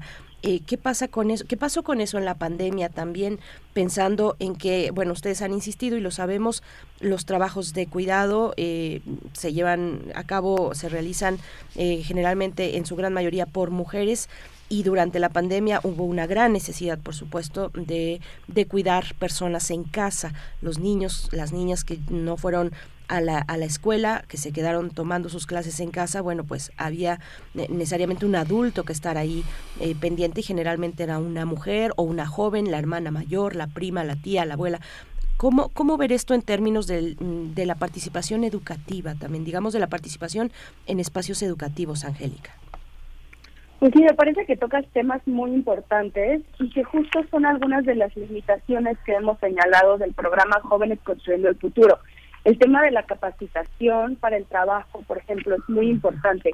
El programa no garantiza que los becarios que participan en, en, esta, en este año de capacitación efectivamente re, reciban una capacitación relevante para el trabajo o para lo que están pidiendo los empleadores en el mercado laboral actual. Eh, es decir, no hay una, no todos los centros de trabajo tienen la eh, capacidad, válgase la redundancia, para dar una capacitación en habilidades socioemocionales, en habilidades técnicas, en habilidades digitales, que realmente permitan que los jóvenes desarrollen habilidades que van a aumentar sus probabilidades de conseguir un trabajo. Eso por un lado. Eh, por otro lado, el programa tampoco garantiza eh, espacios de cuidado infantil, por ejemplo, para las mujeres jóvenes, ¿no? Que es una de las principales aristas de la problemática que mencionábamos. Entonces, habrá mujeres que quisieran participar en el programa, en esa capacitación, pero no lo pueden hacer porque el programa no ofrece este componente, ¿no? De, de ofrecer espacios de cuidado infantil para que ellas efectivamente puedan tomar esa capacitación durante un año y después salir a buscar trabajo. Y el programa también nos preocupa el monto de la beca, porque el monto de la beca inició en tres mil seiscientos pesos, y ahora ya va en seis mil doscientos diez pesos mensuales, y nos preocupa que esto pueda ser un incentivo perverso para que los jóvenes eh, abandonen sus estudios. Porque, por ejemplo, las becas Benito Juárez para estudiantes de educación media superior son de ochocientos setenta y cinco pesos al mes, muy por debajo del monto eh, que ofrece el programa Jóvenes Construyendo el Futuro, o eh, también eh, muy superior a eh, las becas de educación superior, que salen dos mil quinientos cincuenta pesos. Entonces nos preocupa que haya ido aumentando tanto el monto de la beca Jóvenes Construyendo el Futuro, que los jóvenes ya eh, solo piensen en estudiar, pero sin acabar eh, la educación media superior, ¿no? Que es algo que ha ido pasando, que se aceptó durante la pandemia, y nos preocupa que ahora el programa Jóvenes Construyendo el Futuro sea un incentivo para continuar esta tendencia. Entonces, bueno, me parece que son temas muy importantes y me parece que son temas que deberían ajustarse en el programa para mejorar su efectividad y aumentar las tasas de inserción laboral de sus becarios y de los jóvenes. Eh, sí, eh, Angélica y, y, y Emilia, ¿ustedes le han preguntado a los jóvenes qué es lo que piensan? Eh, le han preguntado a los jóvenes, por ejemplo, de Jóvenes Construyendo el Futuro, que han recibido estas becas, que han visto incrementado el, el, el eh, digamos, la cifra de, de, de un inicio a la fecha.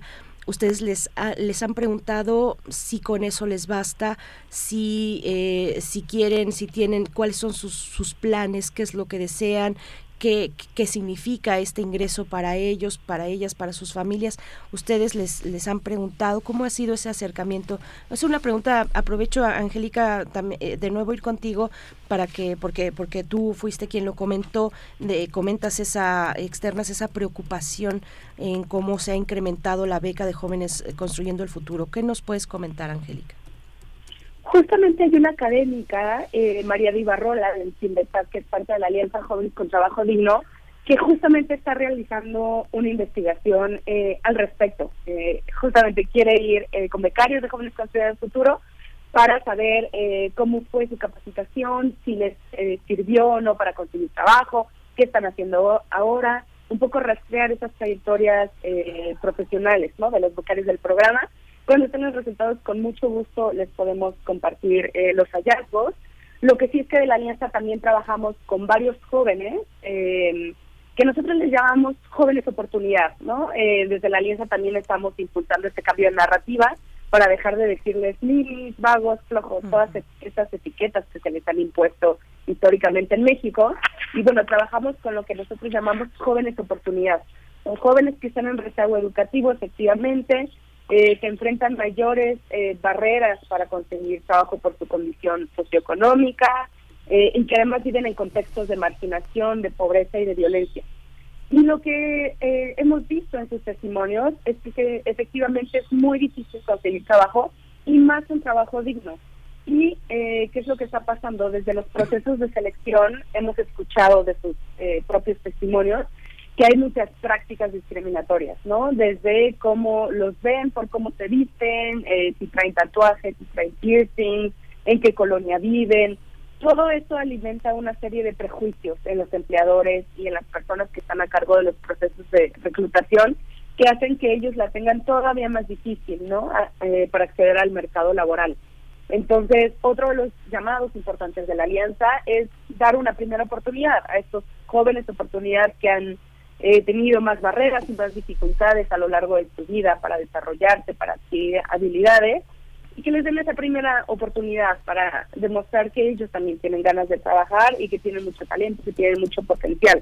Y finalmente todos tuvimos esa primera oportunidad. Entonces es otra de las cosas que estamos pidiendo desde la Alianza. Uh-huh. Uh-huh. Sí, es muy interesante. Bueno, o, ojalá sí sea pronto eh, lo que comenta Berenice, que preguntarles a los propios jóvenes qué, qué pasa. Yo no sé qué hay detrás de, de, de, de esta idea de este no hay que darles dinero a los jóvenes porque les va a gustar el dinero y no van a estudiar. Yo creo que hay una parte, y de pronto escucho también ideas que también es interesante desentrañar su genealogía. El presidente de pronto dice este los jóvenes cada vez se van menos de casa. ¿Qué significa quedarse? ¿Y qué significa quedarse con los padres? Que los padres lo acepten, y esa nueva dinámica también en la que los jóvenes establecen relaciones amorosas, de amistad y de entretenimiento con su realidad. Yo creo que son muchos, muchos desafíos los que tenemos, eh, tenemos enfrente con esos, con esos temas. Ahora, la preocupación de que Este, de que no, de que no concluyan la educación superior, digamos, ustedes eh, cómo observan en otros territorios los niveles de deserción, no sé, por ejemplo, la educación media superior en Chihuahua, cuántos desertan o cuántos desertan en el estado más pobre del país, que es Veracruz, o en el tercer estado más pobre, que es el Estado de México. ¿Cómo, cómo observan eso? Esa preocupación, digamos, que todavía eh, muchos profesores lo sienten, o lo sentimos, de que alguien reprobó segundo año de primaria y siente que ya se, se fracturó su vida, o que repitió el tercer año de secundaria y se fracturó su vida. Esa sensación de la línea recta, ¿no? Como decía Nietzsche, la línea, la vida es una línea recta, una meta. ¿Cómo, cómo entenderlo? ¿Es necesario pensar la vida así? La recaída, la deserción, ¿en realidad son vicios? ¿Son, son cosas que debemos de, de censurar? Bueno, es, pues sí es sí es un sí es un parteaguas la, la, el alcance de, de la educación media superior. Este, en noviembre desde Youthville México publicamos un reporte sobre la situación de jóvenes oportunidad y tenemos a cuarenta y dos por ciento de los jóvenes de entre diecinueve y veintinueve años sin haber concluido la educación media superior, y esto se refleja después en, en varias barreras. Este, por ejemplo, es importante, o sea, en el estado de ocupación, quienes trabajan y quienes no trabajan, sí hay una gran diferencia entre aquellos que terminaron la, la educación media superior. Hay eh, setenta por ciento de quienes terminaron la educación media superior tienen tienen este una ocupación, mientras que esto baja a eh, baja a sesenta y tres por ciento cuando no cuando no la tienen. Pero hay otras hay algunas otras cuestiones que son aún más preocupantes, como como la violencia, ¿no? También hicimos un análisis, un cruce sobre de la tasa de homicidios po- con la escolaridad de la víctima, y hay este y es es radical el, el, el, la, la cantidad de jóvenes que que, que que mueren asesinados en nuestro país eh, por nivel de escolaridad va bajando, ¿no? Es clarísima la tendencia. Eh, mientras en, en primaria los, eh, los los jóvenes que llegaron hasta la primaria, De, que tienen entre veinte y veinticuatro años, son más de ciento sesenta jóvenes que mueren asesinados con ese nivel de escolaridad, y ese número baja a cerca de sesenta a, a jóvenes que tienen la, la educación media superior completa. Entonces, sí es sí es como un parteaguas la, la, la culminación de la educación media superior, y por eso mismo desde la Alianza Jóvenes con Trabajo Digno y, de, y desde la Red Global de Jóvenes Oportunidad consideramos que tiene que haber alternativas flexibles y relevantes para jóvenes que ya tienen esta edad, para que puedan culminar su educación media superior y acceder a mejores oportunidades de empleo y en general de, de, de calidad de vida.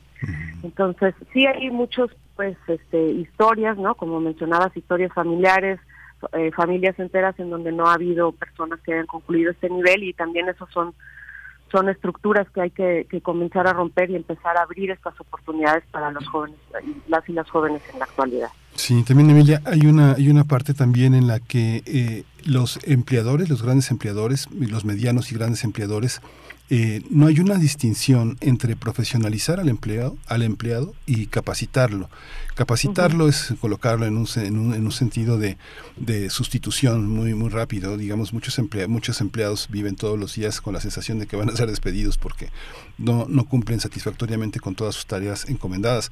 Sin embargo, la profesionalización es una promesa de estabilidad, de formar parte de los cuadros de la empresa en la que uno trabaja, de, de tener oportunidades de que los errores no sean los que cuenten, sino también los hallazgos, el compromiso, la, la solidaridad entre empleados, no necesariamente sindicalizados, sino, sino leales y solidarios.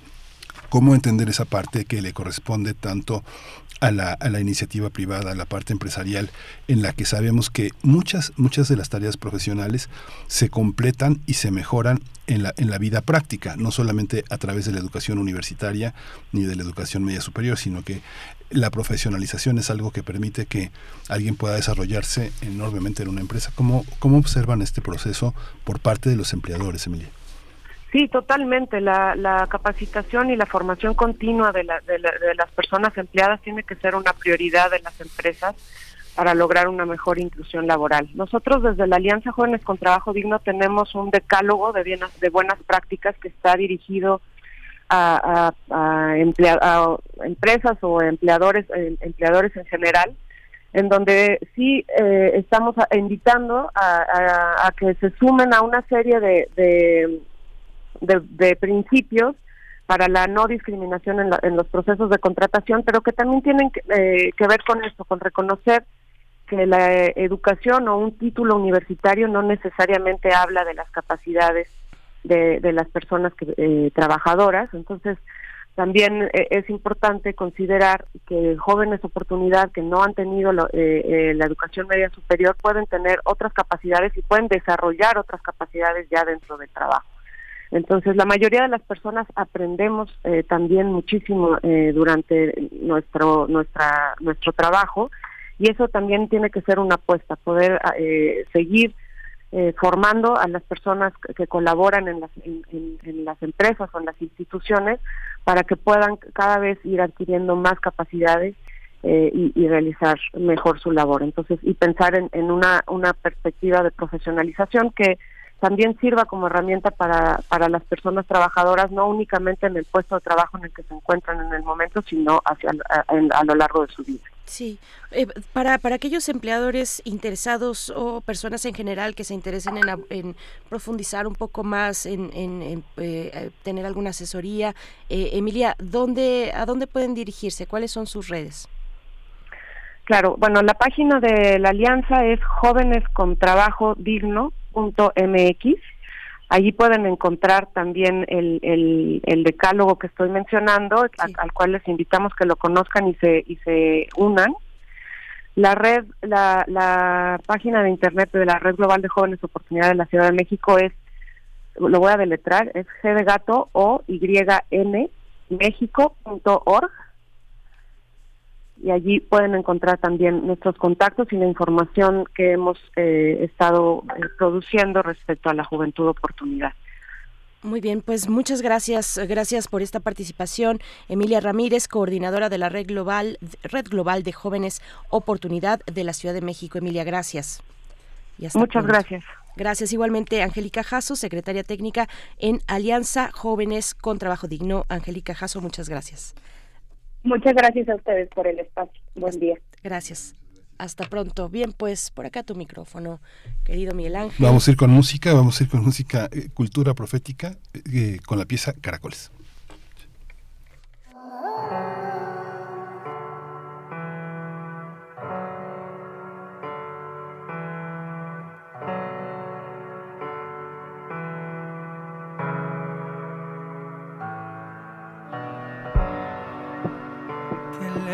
Me siento de mi elemento, como que algo en mí se rompió.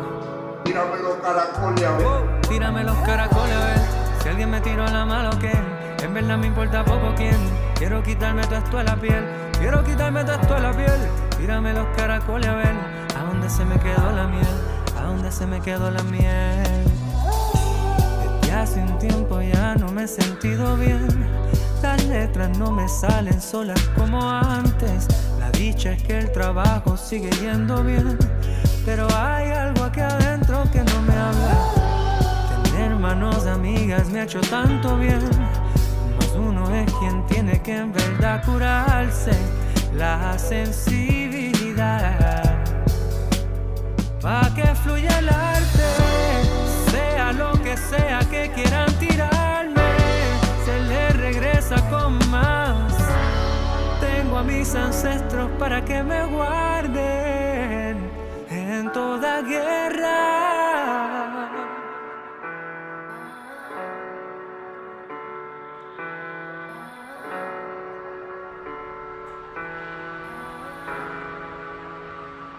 Wow, tírame los caracoles, a ver si alguien me tiró la mala o qué. En verdad me importa poco quién, quiero quitarme todo esto a la piel, quiero quitarme todo esto a la piel. Tírame los caracoles a ver, a dónde se me quedó la miel, a dónde se me quedó la miel. Si fuera por los signos sigo e iré, pero algo de eso tengo encima, lo sé, hey. Probar de esa verdad me hizo perder la fe, hey. Si en lo que tú ellos iban ya yo fui diré, sea lo que sea que crean quitarme, tal vez me quiten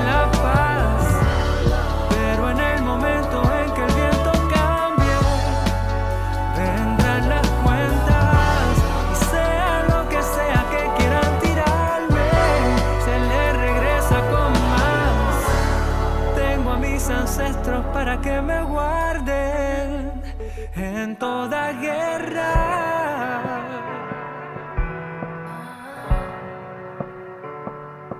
Quiero quitarme toda la guerra.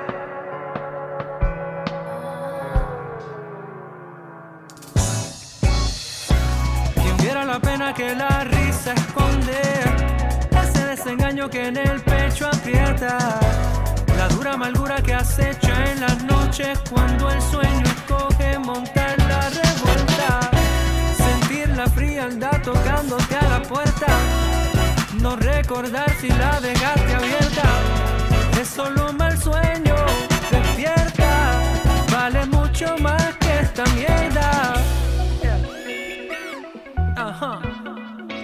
Recuerda.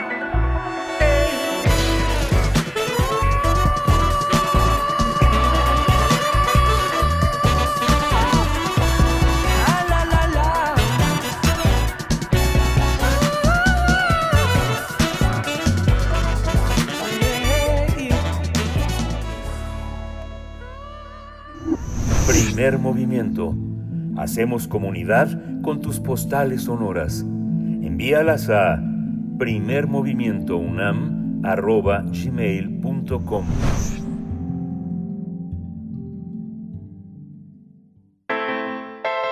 Nota internacional. En el marco... Eh, eh, eh, ahí...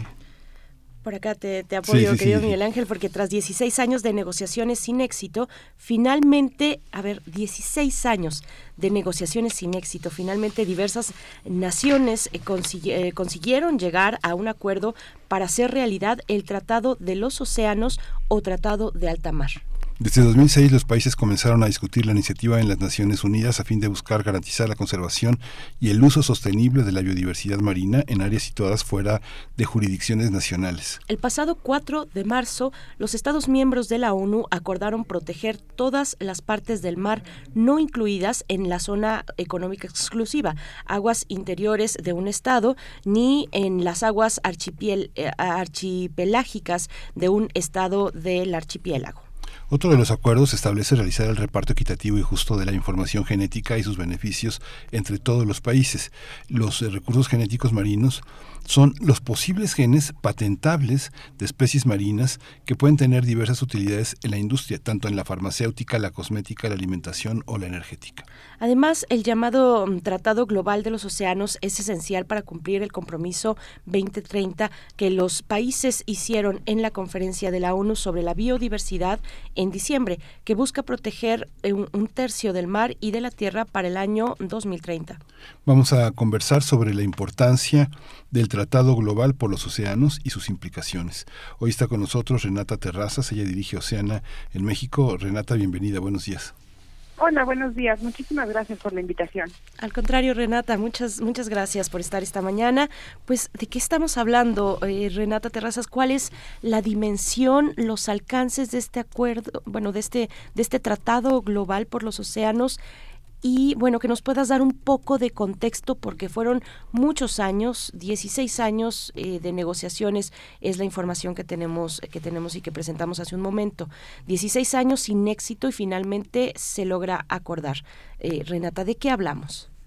Sí, justo, a ver, este tratado tiene su parte positiva y su parte complicada. La parte positiva es, efectivamente, después de dieciséis años, Do, las últimas dos semanas y treinta y seis horas sin parar para negociar y acordar el contenido del acuerdo es es bastante positivo. Hay tres cosas que, que para mí son fundamentales, y es crear una ruta para proteger el treinta por ciento del mar de alta mar. Es, es la extensión territorial más grande del mundo. O sea, si fuera un continente, sería el más grande del mundo. Entonces, proteger el treinta por ciento de eso y crear la ruta es es muy positivo. La segunda es que establece ciertos estándares para eh, la actividad humana en el mar, en alta mar. Normalmente ha sido tierra de nadie, la gente así deshace, no existe una jurisdicción, no, o sea, no, es, no es de nadie, pero no hay acuerdos más que para algunos temas pesqueros. Entonces empieza a generar la institucionalidad y el marco normativo para poner estándares mínimos de lo que se puede y no se puede hacer en el mar.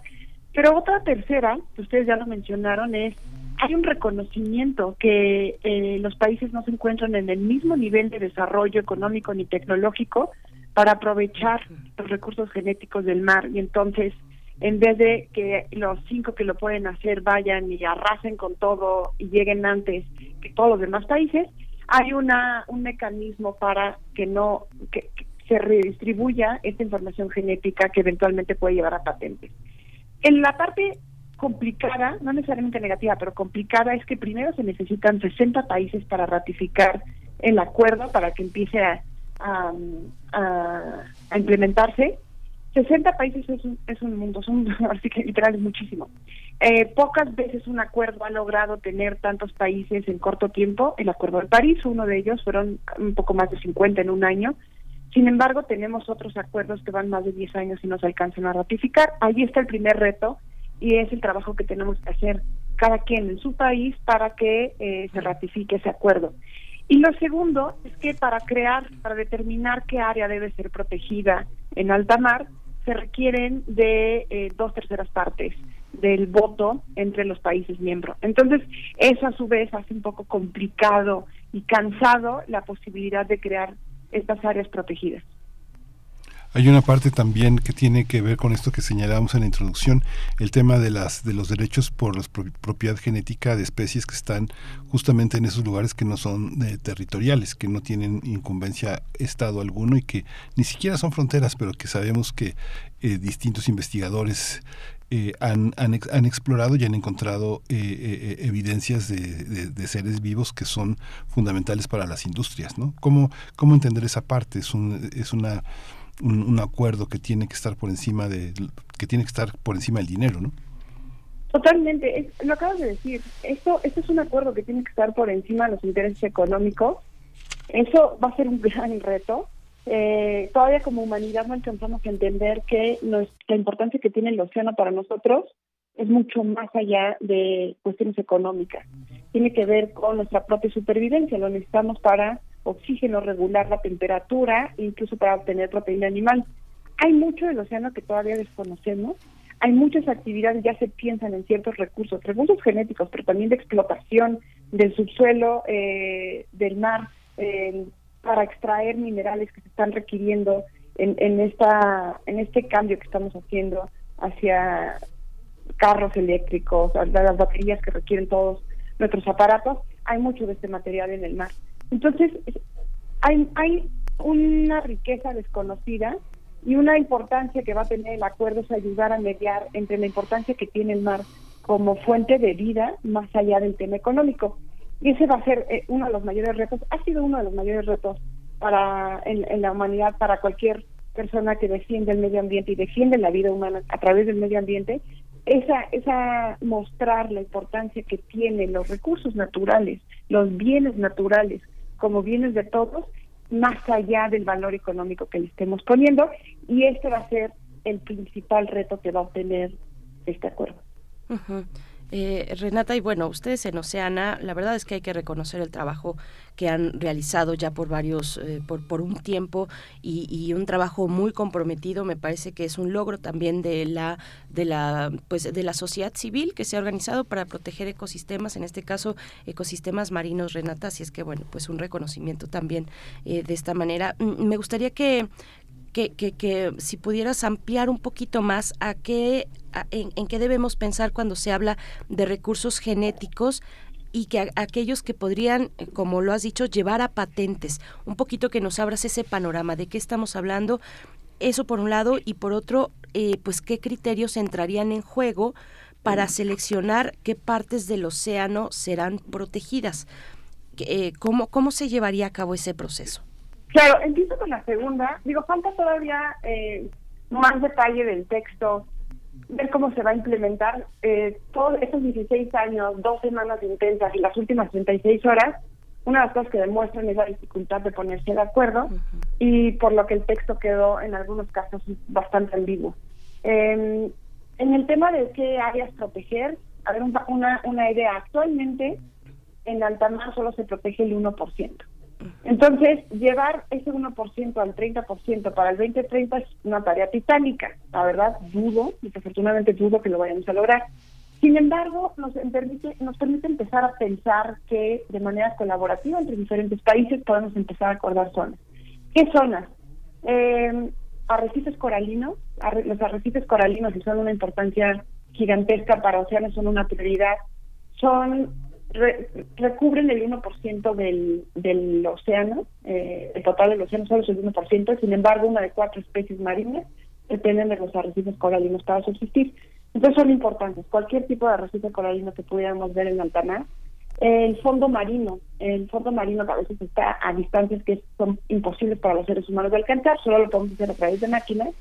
Son importantes porque hay muchos procesos biológicos que suceden en el fondo del mar a, a dos mil o más metros de profundidad que son completamente inexplorados o muy poco explorados, que sin embargo tienen... Eh, vida que desconocemos, y justamente esta parte del material genético no sabemos bien todavía qué es lo que está allá abajo y qué, qué son los, qué es lo que puede brindar el beneficio para la, para la humanidad, pero lo que menos sabemos es lo de delicado de esos ecosistemas y por qué tenemos que ser muy cuidadosos cuando empecemos a entrar esos esos ecosistemas completamente distintos a lo que ya conocemos. Entonces, vamos a tener que enfocarnos en aquellos espacios eh, productores de vida en el en el mar para que sean los primeros que se protejan. Va a haber conflictos, sobre todo muy, muy fácilmente, con dos temas.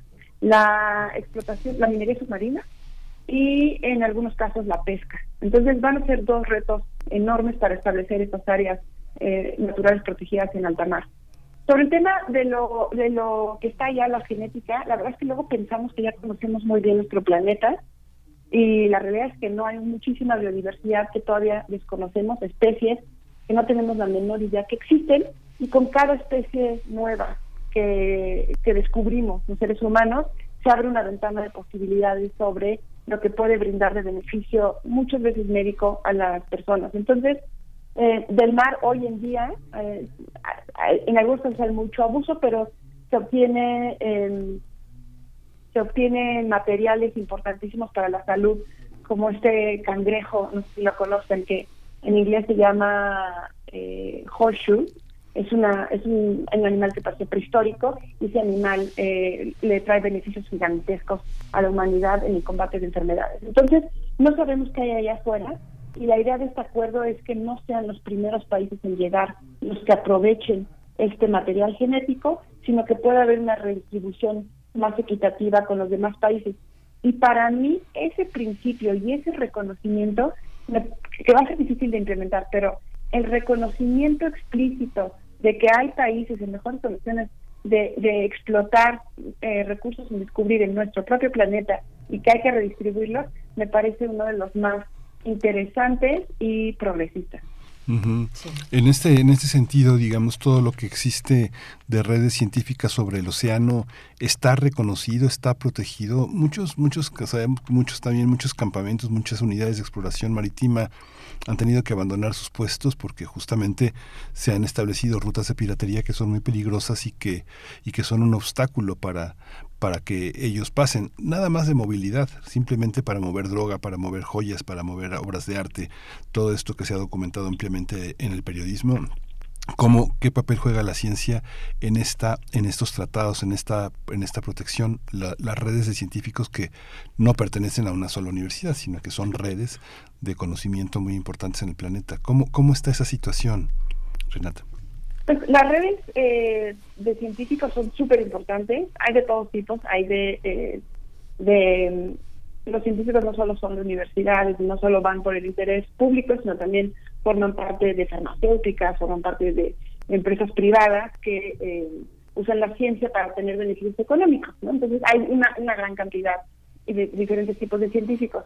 Hay ejemplos bien interesantes, como en el Ártico, donde hay más colaboración entre los científicos, independientemente de su adscripción, de su nacionalidad, dado que es un espacio que técnicamente no es de nadie. Eh, sin embargo, en alta mar pasan cosas eh, muy difíciles. Es bien difícil vigilar el mar. En tierra, o sea, aún en tierra tenemos problemas, y está la Amazonía brasileña, para darnos una idea de lo difícil que es cuidar un territorio. En mar es peor, en mar suceden cosas que no nos imaginamos. Por poner un ejemplo, eh, en Oceana hemos identificado casos de barcos que por cinco años no tocan puerto. Ah, barcos pesqueros. Imagínate las condiciones laborales de esas personas, ¿no? Entonces, suceden muchas violaciones a derechos humanos en el mar. Afortunadamente, es un tema que todavía no hay jurisdicción. Este es uno de los acuerdos con otros por, en materia pesquera en los que vamos tratando de establecer un piso mínimo sobre lo que se puede y no se puede hacer, y todos van a jugar un rol importante, científicas, científicos, eh, las universidades, los gobiernos y, por supuesto, la sociedad civil organizada, que es la que le va a tocar vigilar y asegurarse que este acuerdo se implemente de la manera correcta. Uh-huh. Renata, bueno, pues ya nos, nos dio la curiosidad. ¿Esos barcos pesqueros que, que pones como ejemplo serían mexicanos? No, afortunadamente en México no caen en ese sí, tipo no. de prácticas. Uh-huh. Normalmente son eh, chinos, eh, a veces llegan a ser también de Vietnam.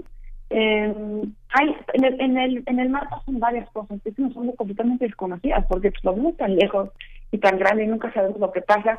La oscuridad alrededor, el velo de oscuridad sobre el mar es gigantesco. Hay unas cosas que hacemos en Oceana, que es poner luz con una, un tipo de, de tecnología, unas plataformas que se llaman Global Fishing Watch, que es detectar dónde están los barcos en, a cada momento en alta mar, eh, cuando incurren en actos de ilegalidad, cuando atraviesan o pescan en áreas eh, marinas protegidas, etcétera. Pero una de las cosas que suceden es que hay, hay países que ya tienen flotas pesqueras muy, muy fuertes, subsidiadas por sus gobiernos, y van y pescan en, en zonas cercanas a las zonas económicas exclusivas de otros países o en zonas de muchísima abundancia. Hemos identificado barcos con bandera china.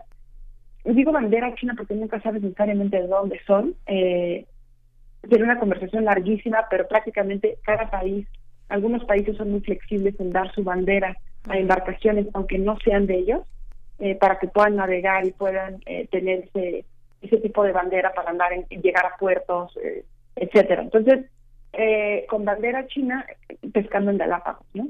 Luego tenemos a la flota española, es decir, flota española, pescando cercano a las costas africanas, es decir, países que no pueden aprovechar su propia zona económica exclusiva, tienes estas embarcaciones, estas flotas, pescando y llevando el pescado para, para otro lado. Entonces, hay muchísima desigualdad en el mar. Por eso a mí me gusta mucho resaltar la importancia de este tercer punto que mencionaba, el reconocimiento de que no accedemos a los recursos marinos de la misma forma y que hay un mundo sin descubrir y que no podemos ser el primero que llegue, se queda con todo, ¿no? Sí. Eso por eso me parece muy importante. Renata, por último, ¿cómo vislumbras la ruta de ratificación en México? En México, que contamos con importantes zonas de arrecifes, por ejemplo, que es, has mencionado, es uno de los criterios que estarían en juego para eh, decidir cuáles son las partes eh, que se protegerán del océano. ¿Cómo ves la ruta en México? La, a ver, eh, para hablar de México, en la protección de hábitat hay, hay dos líneas. Una es en la ratificación. Justo eh, un día antes de que se firmara, de que se acordara este acuerdo, México firmó el acuerdo del Estado Rector del Puerto. Es un, es un acuerdo importante, vinculante, para eh, reducir la pesca ilegal en el mundo. Entonces, pero México se tardó mmm, varios años, se tardó más de cinco años en firmar este acuerdo. Entonces, fuimos lentos, bastante lentos. Existen otros países que nunca los firman o se tardan mucho, como Estados Unidos, uh-huh. pero en el caso de México, y ahorita la pelota está en relaciones exteriores. Eh, afortunadamente tendría que negociar menos cosas con, con otras secretarías porque es algo en alta mar, no es jurisdicción mexicana. Entonces está la pelotita en relaciones exteriores. Sería increíble que antes de que terminara esta administración, esta secretaría nos pudiera dejar ratificado el acuerdo. Y por otro lado, están las acciones que hace el gobierno mexicano para proteger hábitat marino. México actualmente tiene el veintidós por ciento de su mar territorial protegido dentro de un esquema de, de área natural protegida. Eh, sería importante verlo crecer, ¿no? Eh, en este sexenio, por lo, no, no ha crecido hasta el día de hoy. Sería muy importante que dejaran algún porcentaje hacia arriba, que, que crecieran, que dieran este pasito más para que la siguiente administración pudiera completar lo que esté faltando y tengamos el treinta por ciento eh, protegido. Ahora, hay otra discusión. No es nada más decretar el área, se requieren recursos, se requiere coordinación institucional. para establecer el marco institucional y legal adecuado con los recursos que lo sustenten para genuinamente proteger ese hábitat y no nada más declararlo en papel. Ah, claro. Bien, tu micrófono. Renata, Renata, muchas gracias. Renata Terrazas, directora de Oceana en México. Pues ojalá y esos, esos acuerdos se cumplan antes de que termine el sexenio, y pues muchísima, muchísimo trabajo por delante. Muchas gracias por estar esta mañana con nosotros y por hacernos visible, ponerle luz, un poco de luz a ese enorme mar que a veces es tan oscuro. Gracias. No, a ustedes muchísimas gracias y un saludo y, y buenos días a todo tu auditorio. Gracias, hasta pronto, Renata Terrazas. Hay que mantenernos en contacto, por favor. Bueno, pues estamos ya al filo de esta segunda hora para despedirnos de Radio Nicolai. Estamos leyendo sus comentarios eh, y, y hacia el regreso de, del corte estaremos comentándolos también, compartiéndolos pues aquí con la audiencia, muy interesantes sobre el tema de los jóvenes eh, pues que tienen estas becas, jóvenes, eh, eh, jóvenes, ay, se me fue el, el nombre. Construyendo eh, el futuro. Construyendo el futuro. Eh, tenemos varios comentarios, yo coincido con muchos de ustedes. Bueno, hay que hacer investigaciones más exhaustivas, consultar con los jóvenes, en fin, pero a la vuelta a los comentarios. Por, por el momento, para despedirnos, cuando son las ocho con cincuenta y siete minutos, nos vamos con esto que se titula Serenatas frente al mar, ahora que estamos hablando de este Tratado Global por los Océanos. Está a cargo de Los Rumberos. Volvemos después del corte.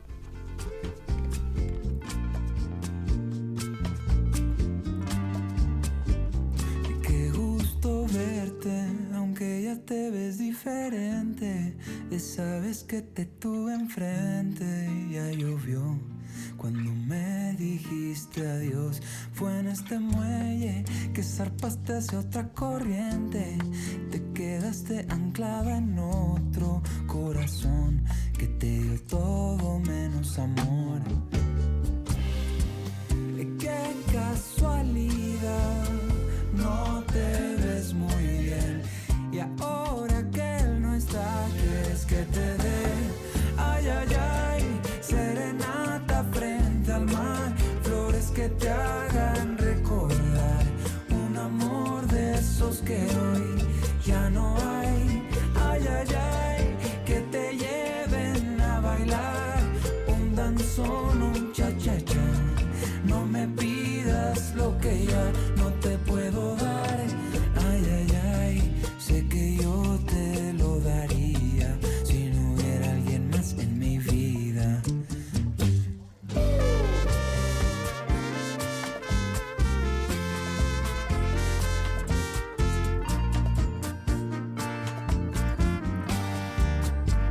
Verdades duelen, yo no tengo nada que esconderte. Ojalá hubiera sido así de transparente y no advertido de repente.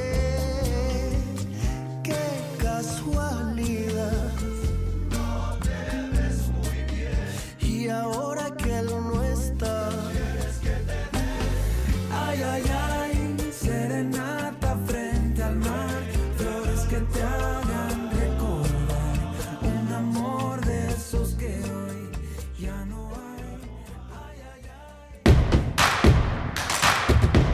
Encuentra la música de Primer Movimiento día a día en el Spotify de Radio UNAM y agréganos a tus favoritos.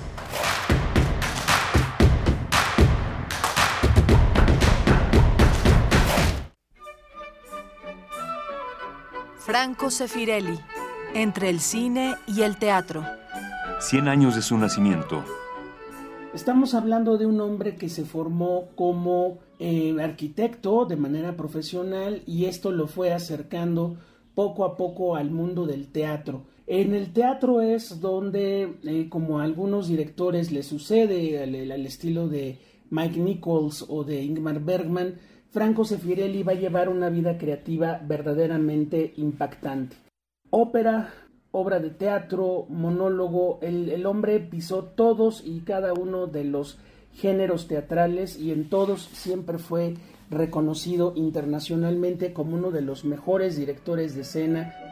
José Antonio Valdés, crítico de cine. Franco Sefirelli, noventa y seis punto uno F M. Radio UNAM, experiencia sonora. Un libro no termina con el punto final. No es solo la escritura y la corrección. Hay mucho más que un proceso creativo o un arranque de inspiración. Las palabras encierran conocimiento y cultura, pero también gustos y texturas. Los invitamos a probar los sabores y los saberes del lenguaje. Eso, todo eso, es lo que saben las palabras. Saben las palabras. El amor por el lenguaje en todas sus presentaciones. Con Laura García. Todos los lunes a las dieciocho treinta horas. Retransmisión sábados a las diecisiete horas. Solo por Radio UNAM. Experiencia sonora. ¿Sabes qué tienen en común? El polvo de una estrella durmiente, el moco de King Kong o el enano más alto de todos. Pues que a todos los puedes encontrar en la radio. Solo tienes que decir las palabras mágicas. ¡Hocus Pocus! Para tus orejas y escúchanos todos los sábados a las diez de la mañana por Radio UNAM. Experiencia sonora. Desde hace treinta y dos años, el I N E ha organizado más de trescientos treinta procesos electorales para elegir a quienes nos gobiernan. Y este ha sido el resultado después de cada elección: la paz pública. Gracias a la ciudadanía y al I N E, hemos tenido elecciones libres, auténticas y pacíficas. Elecciones sin fraude porque hay reglas claras. Elecciones donde podemos elegir en libertad y sin presión. La paz hay que cuidarla. El voto libre no se toca. Mi I N E es valioso porque mi I N E nos une.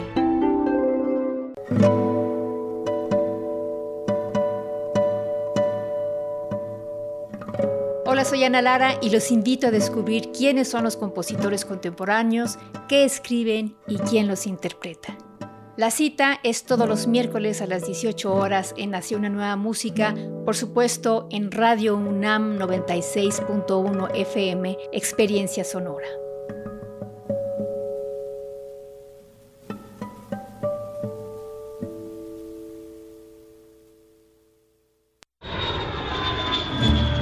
cuarenta y seis emisoras de diecisiete países de Europa, América y África. Esa es la red de Mundofonías, música para descubrir el mundo. Todos los sábados a las dieciocho horas por el noventa y seis punto uno de F M. Radio UNAM, Experiencia Sonora.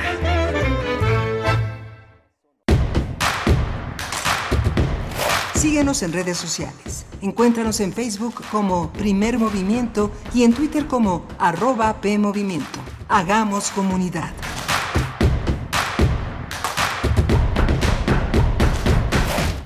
Hola, buenos días. Ya son las nueve de la mañana con cuatro minutos en este miércoles quince de marzo. Estamos aquí en Primer Movimiento en Radio UNAM, en Adolfo Prieto ciento treinta y tres. Está esta mañana Rodrigo Aguilar en la, en la producción ejecutiva, Andrés Ramírez en el en los controles técnicos y mi compañera Bernice Camacho al frente de la conducción. Querida Bernice, buenos días. Hola Miguel Ángel Quemain, buenos días, buenos días, con el gusto de saludarles a esta hora de la mañana, nueve con cuatro minutos, todo el equipo acá, Rodrigo Aguilar, Andrés Ramírez también frente a la consola, Antonio Quijano, nuestro jefe de noticias. Estamos leyéndoles en redes sociales y nos dice por acá, bueno, eh, con lo que nos quedamos antes de ir al corte, eh, pues algunas opiniones sobre la el trabajo joven, digamos el trabajo para mujeres jóvenes específica específicamente. Eh, nos dice por acá Lucía Álvarez, dice que desatinados comentarios de la invitada. En mi trabajo contamos con dos personas que pertenecen al programa y es a través de ese apoyo que han podido terminar sus estudios y garantizar una experiencia laboral que les ayude a su futuro. Bien, pues eh, gracias, es muy muy valioso eh, contar con estos testimonios, ¿no? Digamos de, de, de, de primera mano, eh, que, que ustedes pueden eh, compartir desde su experiencia eh, laboral en sus espacios, cuando han visto a estos jóvenes, a estas y estos jóvenes eh, pues en, del programa Construyendo el Futuro. María Elizondo hace preguntas. ¿Qué es un problema, eh, ¿qué es un problema que la beca aumente? Que no les han preguntado, que no les han preguntado a los jóvenes, que tradicionalmente se les ha llamado ninis. Pues ya con esas afirmaciones dudo mucho de lo que exponen las invitadas. Eh, necesitamos datos duros, necesitamos otras opiniones, dice Mar Elizondo. Bueno, por acá también Arturo dice, pudo haber sido una excelente oportunidad de plantear eh, opciones con base en la realidad de la población que defienden. típico de investigadores bien intencionados, pero prejuiciosos, eh, pero pero prejuiciados y teóricos, desligados de la experiencia de los sectores agraviados. Tiempo perdido, nos dice Arturo. Bueno, pues yo creo que de todo se aprende, eh, Arturo, muchas gracias por comentar. Sí, ¿no? Pues por eso también, la verdad es que a mí me saltó y yo por eso preguntaba, bueno, a ver, eh, les le, le han preguntado a los jóvenes, es importante, pues, ¿no? Acercarnos a los jóvenes, saber, eh, preguntarles de primera mano cómo se sienten, cómo ha sido su experiencia, qué, qué se puede mejorar en estas... en estos eh, panoramas donde se han desarrollado en jóvenes eh, eh, en, en jóvenes construyendo el futuro. Y bueno, pues sí, eh, y también muy valiosos sus comentarios por acá, eh, Miguel Ángel. Sí, sobre todo, eh, no sé, décadas atrás eh, muchas personas dejaban su su casa, su, su, su, su espacio familiar porque la violencia era insoportable y se decía se decía de una manera muy muy cotidiana que eh, habían dejado, se habían casado para salir del infierno del hogar, muchas personas, hombres y mujeres. Eh, mientras más solidez, mientras más fuerza, mientras más capacidad tengan los jóvenes de fincar una amistad, un amor eh, eh, sólido entre ellos, a, a partir de esa autonomía, ese apoyo económico, pues más fuerte va a ser esa vida, esa vida eh, fuera de la familia. Y que sí hay un señalamiento muy interesante porque somos una...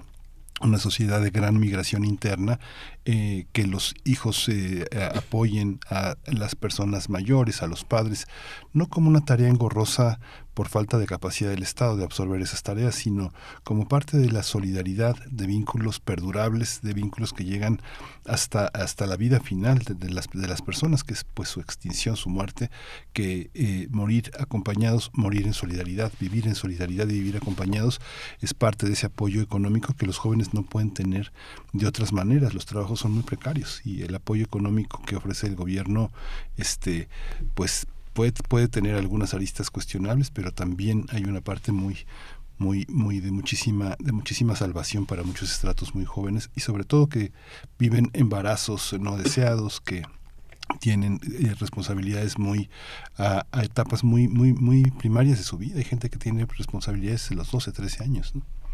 Así es, Miguel Ángel. Bueno, nos comenta también Esther Chivis que qué bueno que le subieron la beca porque en muchos casos los empresarios los explotaban. La motivación de querer estudiar es multifactorial, no solo el dinero. Saludos, dice Esther Chivis. Yo coincido contigo, es multifactorial, no solamente tiene que ver con el dinero. A mí me recordaba mucho, bueno, todo este todo toda esta charla me ha recordado a pues estos testimonios que se han recuperado durante las cha- las marchas en defensa del I N E, donde la gran mayoría de las personas que asisten son además adultos mayores y algunos periodistas van, eh, se hacen presentes, recogen testimonios y les preguntan qué opinan de las de los apoyos a los adultos mayores. Y también hay una crítica muy similar de, bueno, pues eh, pues está, está mal porque es, los acostumbran a estirar la mano, ¿no?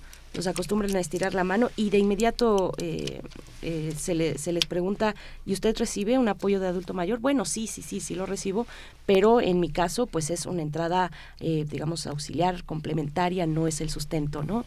De, mi, de, pues, de, de, de mis ingresos. En fin, bueno, pues así las cuestiones. Nosotros vamos a tener en esta mañana una conversación, una recomendación literaria en la mesa del día. Carlota Gurt estará con nosotros para que presenta su novela, su primera novela, que se titula Sola, es de Libros del Asteroide, Miguel Ángel. Sí, es una novela muy interesante de una de una cuentista que tiene un volumen de cuentos muy muy interesantes que se llama Cabalgar toda la noche, que ganó el premio Mercè Rodoreda. Mercè Rodoreda es una de las escritoras más, más emblemáticas, más significativas del universo, del universo catalán, del universo barcelonés, eh, y el premio es, pues lo han ganado pues cuentistas de una, de una enorme relevancia. Esta es su primera novela, y Sola, que tradujo Palmira Freixas. Ya le preguntaremos si primero la escribió en catalán o cómo se hace. Muchos escritores españoles, que, como el caso de Bernardo Achaga, a veces escribe en español, muchas veces ya lo que hace lo escribe directamente en vasco, en euskera, pero bueno, va a ser muy interesante conversar con ella. Vamos, vamos entonces primero con la poesía necesaria. Vamos. Es hora de poesía necesaria.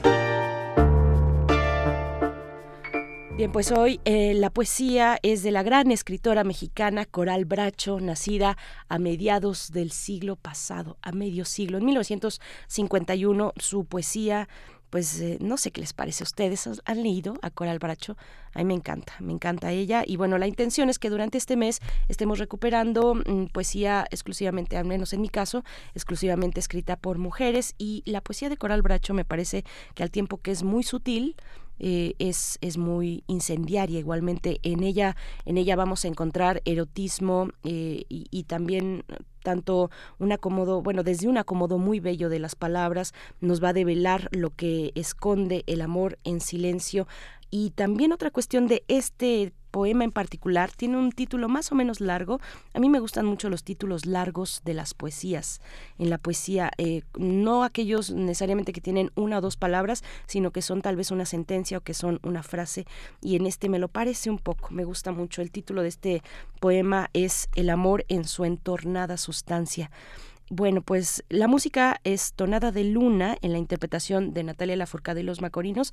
Me gustó mucho esta, esta versión, se me hizo muy bella, y eso ya es mucho decir porque esta canción tiene bellísimas interpretaciones como la de Lucía Pulido o la de Caetano Veloso. Así es que, bueno, vamos con Coral Bracho, El amor en su entornada sustancia. Encendido en los boscajes del tiempo, el amor en su entornada sustancia. Abre con hociquillo de marmota senderos y senderos inextricables. Es el camino de vuelta de los muertos, el lugar luminoso en donde suelen resplandecer. Como zafiros bajo la arena hacen su playa, hacen sus olas íntimas, su floración de pedernal, blanca y hundiéndose y volcando su espuma. Así nos dicen al oído, del viento, de la calma del agua y del sol que toca, con dedos ígneos y delicados, la frescura vital. Así nos dicen con su candor de caracolas. Así van devanándonos con su luz, que es piedra y que es principio con el agua y es mar de hondos follajes, inexpugnables, a los que sólo así, de noche, no es dado ver y enciende.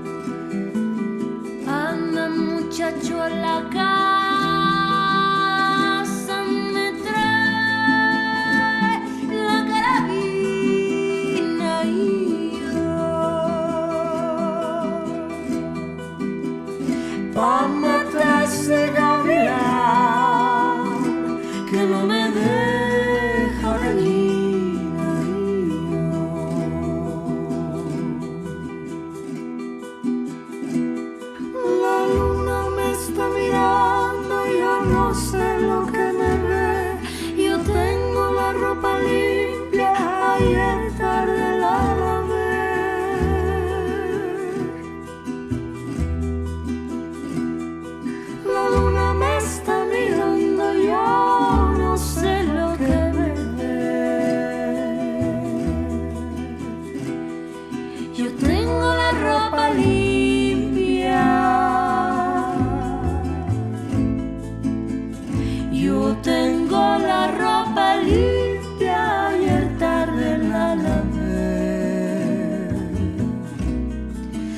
despertar de la luna.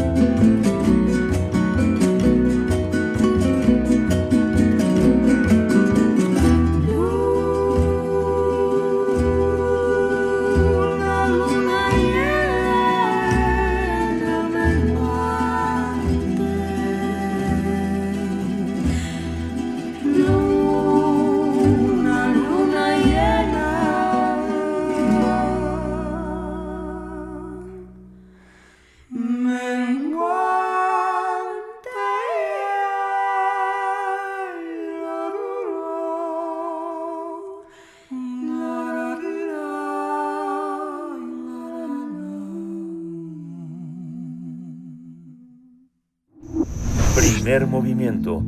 Hacemos comunidad con tus postales sonoras. Envíalas a primer movimiento unam arroba gmail punto com.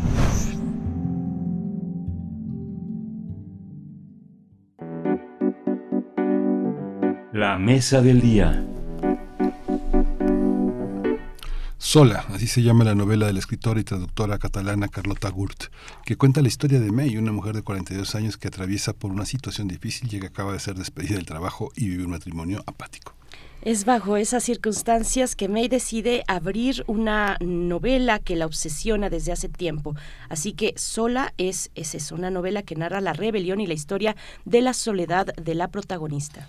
Se trata de la primera novela de Carlota Gurt que, a través de una cuenta atrás, invita al lector a reflexionar sobre la soledad y lo que nos hace la soledad. La autora ha señalado en algunas entrevistas que la idea de que nos acaba transformando, de que estar solo te cambia, de que una situación de soledad no, de ella no sales igual, no sales indemne, y esta novela trata de eso precisamente, de cómo cambia a una persona un cúmulo de soledades. Vamos a conversar eh, sobre esta novela que aborda el tema de la soledad con ella, y está en la línea Carlota Gurt, traductora y escritora. Carlota, bienvenida, buenos días. Hola, buenos días, ¿qué tal? Bienvenida, muchas gracias, Carlota. Te saludamos Miguel Ángel Quemain, Berenice Camacho de este lado. Cuéntanos acerca, pues, de la soledad, de todo lo que implicó, significó para ti estar eh, rumiando, eh, eh, darle vueltas, voltear esa, eh, pues, esa idea de tantas aristas que es la soledad. Carlota, cuéntanos un poco. Bueno, al, al final cuando cuando te pones a escribir, acabas escribiendo sobre cosas o sobre temas que te mueven. Eh, yo siempre digo que yo nunca podría escribir una una novela sobre la ambición, porque la ambición es un tema que no me no me mueve, no me preocupa en, en mi vida, en mi vida normal, no en mi vida literaria o intelectual.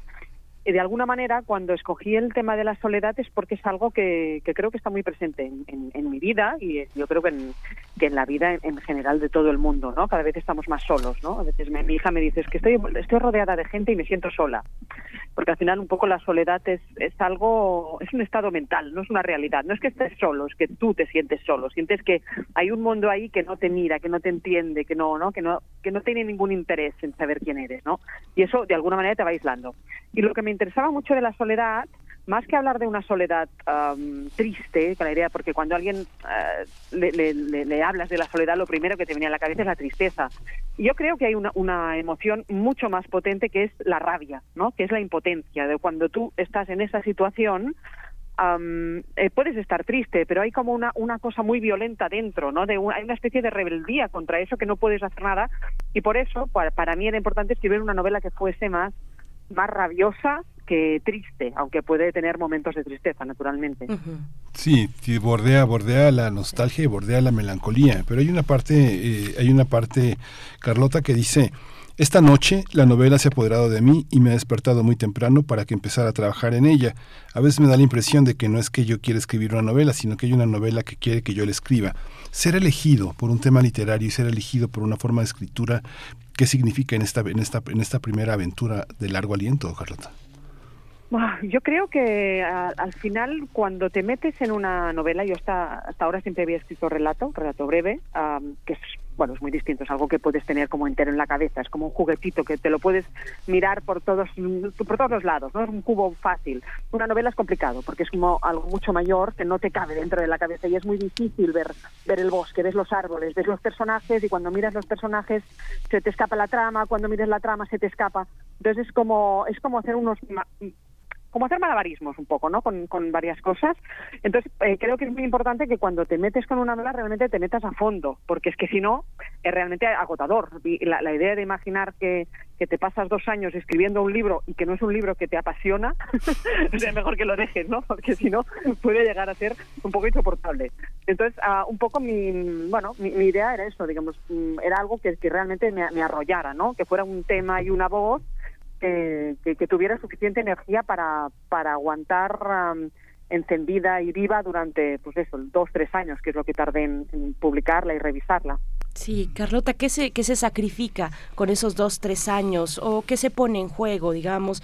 Que eh, también qué hilos te jalan a una realidad, a un, a un piso, digamos, eh, al, a, al suelo, eh, donde, donde uno tiene que cumplir con obligaciones, obligaciones de cuidado, obligaciones maternas, por ejemplo, con otros trabajos, mientras tanto la novela va saliendo.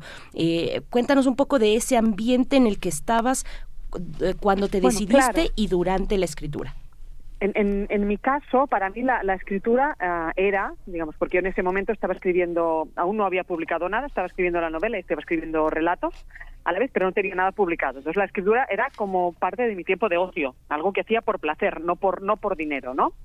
De manera que era como mi espacio para respirar. Yo tengo tres hijos, de manera que, bueno, claro, eran pequeños y todavía son pequeños, pero eso, eso te roba mucho tiempo y cuando estás inmerso en la vida familiar del no del día a día, de la logística, de los niños, del cole, de no mm. es, es algo que te, realmente te devora y te acaba te acaba asfixiando, que es maravilloso tener hijos, pero hay que saber encontrar pequeños espacios para respirar y para mí escribir era mi espacio para respirar. Entonces yo siempre explico que um, escribí la, la novela y el primer libro de cuentos los sábados y los domingos de nueve a once de la mañana, de que son los las horas en que mis hijos um, pues tienen, ¿no? Digamos, bueno, estas horas cada uno hace lo que quiere. Ellos se enchufan con las pantallitas porque es como una batalla perdida, pero eh, yo como madre también hago lo que quiero y lo que yo hacía era escribir. Y entonces um, me dediqué, era como mi espacio realmente para para sobrevivir, porque yo, claro, yo vivo de yo vivía, bueno, vivo todavía de, de traducir. Entonces, durante mi horario de trabajo yo traducía y en mi tiempo de ocio pues uh, escribía, ¿no? Porque al final es un poco terapéutico, es una manera también de, de liberar tensiones para mí escribir. Sí, suena muy divertido y sencillo escucharlo, pero hace muchos años me tocó entrevistar a una gran escritora francesa que se llama Marie de Plichin y me citó en su casa, me dijo, no puedo salir, tengo cuatro hijos y les estaba dando de desayunar a todos, ¿no? Entonces era, era muy, muy impresionante, pero hay una, hay una parte en la que hay una revisión fundamentalmente de, de los vínculos, de los vínculos familiares en un, en un conjunto de historias que son días, pero que tienen la redondez de un relato, la redondez de una foto, la redondez de un pequeño videoclip. Cuéntanos un poco cómo, cómo es en este, en este ritmo, tú que estuviste tan dedicada tanto tiempo a las artes escénicas, la distancia entre el monólogo, el monólogo y el, el monólogo de la novela, cómo, cómo escuchas y cómo lees. Ah, cómo escucho, digamos, cómo, cómo escucho y leo mi vida y cómo escucho y leo lo que escribo, digamos, ¿no? Sí. Digamos, cuáles son los puentes. Claro, de alguna manera, cuando escribes, o al menos yo cuando escribo, porque al final cada uno hace lo que, lo que quiere y lo que puede, um, es como si recortaras ciertas partes de tu vida, ¿no? Ciertas emociones, ciertas vivencias, ciertas cosas que te pasan, las recortas de la vida real y se las pegas a, a, a otros personajes, a otras situaciones, de manera que, de alguna manera, es como si estuvieras hablando de ti sin hablar de ti. Es una novela que para nada es autoficción, ¿no? No tiene nada de autoficción, pero que de alguna manera elabora elabora las cosas que a mí me ocurren o las cosas que a las emociones. A veces es un poco una como una caricatura también, ¿no? Cuando es como si te imaginas, si a mí me pasara esto, o si yo hiciera eso otro, o si yo fuera un poco más intensa, un poco más, un poco más terca, ¿no? Es como si uh, hicieras pruebas con personajes, ¿no? Como, como ensayos para la vida. Y eso para mí me, me alimenta mucho y me... y me parece que me ordena mucho las ideas. Yo creo que cada, cada escritor escribe por, por sus motivos. Para mí un gran motivo para escribir es, es ordenarme, es ordenarme por dentro. Yo cuando no escribo me, me, es como soy como una planta, ¿no? Que me voy marchitando, me, me, me marchito, me apago hasta que me pongo a escribir y entonces todo cobra una, como una nueva vida, ¿no? Entonces para mí es algo vital, ¿no? Qué interesante, eh, Carlota. Y bueno, eh, ahí en esta novela, en esta tu primera novela sola de Libros del Asteroide, ahí vam- vamos a encontrar o exploras varios eh, tipos de lenguaje. Por ejemplo, el lenguaje poético. Ahí es muy marcado uh-huh. que estás empleando lenguaje poético, pero después puedes pasar rápidamente a algo más coloquial. A ver, cuéntanos un poco de estos, de estos juegos, de estas decisiones en el lenguaje. Sí, me gusta, me gusta la idea de combinar varias texturas. Es como mm, cuando vas sí. a unos restaurantes carísimos que te hacen un menú, ¿no? Y que al final hay un juego entre los sabores, ¿no? Porque si, si comes tres cosas um, ácidas o agrias uh, seguidas, al final el sabor es otro. Entonces, creo que es importante también en literatura saber compensar, ¿no? Igual que compensas los ritmos cuando escribes frases y hay que, ¿no?, intentar um, compensar con, ¿no?, frases cortas, con frases muy largas, para, párrafos cortos, con párrafos largos, porque eso le da un dinamismo al texto. Lo mismo ocurre con los registros, ¿no? Si te ciñes a un solo registro, el texto eh, queda más monótono y al final la vida no tiene un solo registro, ¿no? Porque son todos combinamos múltiples registros cada día, ¿no? Nos levantamos por la mañana y vemos el bosque y es precioso y nos, y no, y nos, se nos Nos arre, nos, tenemos un arrebato poético mirando, ¿no?, contemplando el paisaje, y a la vez luego nos peleamos con el vecino y le insultamos y utilizamos un lenguaje muy soez, ¿no? Y al final la vida es eso, la vida es una combinación de registros, y me interesaba eso para crear contraste y, y tocar un poco todos los todos los registros, desde el registro más poético hasta un registro de un lenguaje muy de calle, incluso soez en, en algunas escenas, ¿no? Porque yo creo que la vida es eso, y que, que de alguna manera la literatura es una especie de imitación de la vida, ¿no? Es una vida paralela, pero que es una imitación de la vida. Uh-huh. Sí. Hay por momentos, es una es una novela sumamente ambiciosa. De pronto hay un registro eh, de, de, del relato de la de la de la pieza de la pieza tan redonda como lo podría ser, no sé, el mejor Javier Marías o el mejor Carver, y de pronto apuntes como eh, me llama mucho la atención el de las gafas negras que se encuentran a pocos metros de la casa, ¿no? Y, y uh-huh. cómo vinculas ese, ese encuentro con los higos, con los sueños, con los encuentros eh, y con los diálogos, que también es otra otra factura intensa. Y luego con prosas muy este muy muy muy densas, digamos, de, de densidad poética. ¿Cómo esta ambición estilística cabe en una novela este que busca, pues, un público que hoy tiene la tiene la tiene fácil, con relatos muy muy este muy conducidos, muy lineales, muy anecdóticos? Eh, es un trabajo muy experimental, lo veo así. Mm. ¿Tú tú este hay algo de eso en, en esa en esa vocación? Claro, no sé, para mí es Es un trabajo muy natural. Uh, al final yo intento no pensar en, en, en quién me va a leer. Bueno, ahora, digamos, ahora como he publicado, ahora hay gente que me lee. Antes no, yo antes escribía sin que sin que me leyeran y por lo tanto tenía una libertad total. Entonces parece que después cuando publicas tiene, te, tienes que estar como atado a, a una especie de expectativa sobre ti.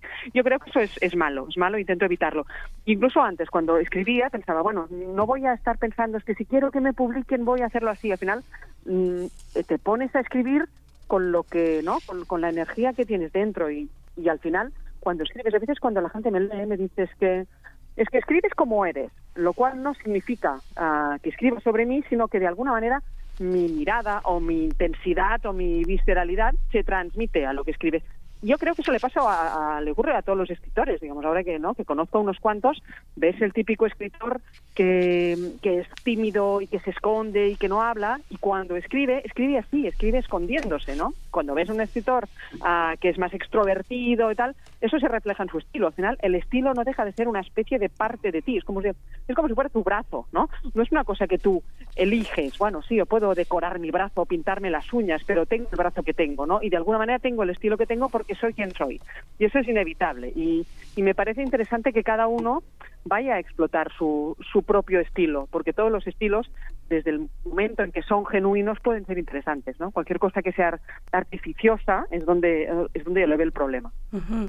eh, Carlota, ¿qué pasa con ese brazo o con ese estilo cuando, con la traducción? Eh, vemos que la traducción es de Palmira Feixas y sí. eh, me parece que ese que ese registro coloquial tuyo, ese registro del que hablábamos, ¿no?, en la parte poética, pero sobre todo en la parte coloquial del eh, que mencionábamos, eh, nos llega, creo yo, íntegro en la traducción, a través de la traducción. Yo no lo sé, no lo sé, pero lo sentí sí. así. A ver, Carlota, creo, cuéntanos. Creo que sí, de hecho trabajamos mucho en la traducción porque como querían salir a la vez en catalán y en español, yo no tenía tiempo, estaba traduciendo a otra persona y no, ah. y no podía traducirme a mí misma. Ahora con el con el próximo libro, que ya lo tenemos cerrado, digamos, me voy a autotraducir y a ver cómo, cómo funciona. Uh-huh. Y entonces trabajé muy a fondo con, con Palmira, que me, me, me preguntaba muchas cosas, qué hago con esto, qué hago, ¿no? Con, con, con matices muy pequeños, ¿no? Luego, cuando me llegó la traducción también, le, le hice como, no sé, como doscientos comentarios eh, así al margen, la pobre. O sea, es una, es una mártir, mi, mi traductora. Es una mujer encantadora. Y entonces, bueno, claro, realmente buscamos que el tono fuera muy similar, ¿no? A veces hay... Cada mercado tiene una manera de escribir y de leer. Um, por ejemplo, en la, en la traducción italiana, el traductor italiano me decía que a lo mejor para el público italiano había que rebajar un poco eh, la parte más coloquial o más, más, sí, más soez en algunos puntos, uh-huh. porque, porque era una cosa que para el lector eh, italiano le violentaba mucho. Entonces, en el, al lector catalán no le violenta tanto. Entonces, cada, cada mercado, ¿no?, cada tipo de, cada cultura... tiene su manera de leer y tiene su tradición y su convención. Entonces yo creo que para el español se, se mantuvo mucho. Uh, quizá en algunas expresiones se rebajó un poquito, porque yo creo que el, el, el lector español es menos, mm, uh, menos uh, flexible con ciertas cosas, pero intentamos que el tono realmente fuera el mismo, porque al final cuando traduces lo que tienes que buscar, yo que soy traductora, uh, lo que hay que buscar es que el, el efecto de, de la voz sea la misma, ¿no? Más que obsesionarse con, con palabras concretas o con o con frases concretas, que bueno, tienen que ser fieles al original, naturalmente, pero eh, creo que es más importante fijarse en el tono, ¿no?, en que todo tenga un tono que sea parecido al original para que cause un efecto parecido al del original. Uh-huh. Sí. eh, eh, me llama la atención que digas, bueno, ahora que escribo tengo unos lectores y he conocido algunos escritores. Antes no conocías escritores, y cómo, cómo ha sido esta, este descubrimiento, cómo son los escritores, que bueno, por supuesto supuesto traduces. Mira, como, como decía Virginia Woolf, que hace poco tra- traduje sus, una parte de una selección de sus diarios, ¿no? Decía yo, no, no quiero conocer ningún escritor nunca más. Bueno, hay de todo, hay de todo, ¿eh? Digamos que, pero eh, digamos en el en el en el sistema literario catalán, que es un sistema pues muy pequeño, al final, ¿no? Muy muy muy reducido, um, y todo el mundo se conoce, y eso es como bueno y malo a la vez, porque se generan unos resentimientos, ¿no? Sí. Hay como egos muy heridos, ¿no? Entonces está todo el mundo, tengo la sensación, yo que soy como una recién llegada, de que hay como una especie de protección ante los demás, ¿no? Eh, que como si todo el mundo pudiera hacerte daño, ¿no? Un poco, hay como una especie de sensación de eso. Y, eso, y, de, que, y de que las, la autoestima y el, y el ego son temas muy susceptibles, ¿no?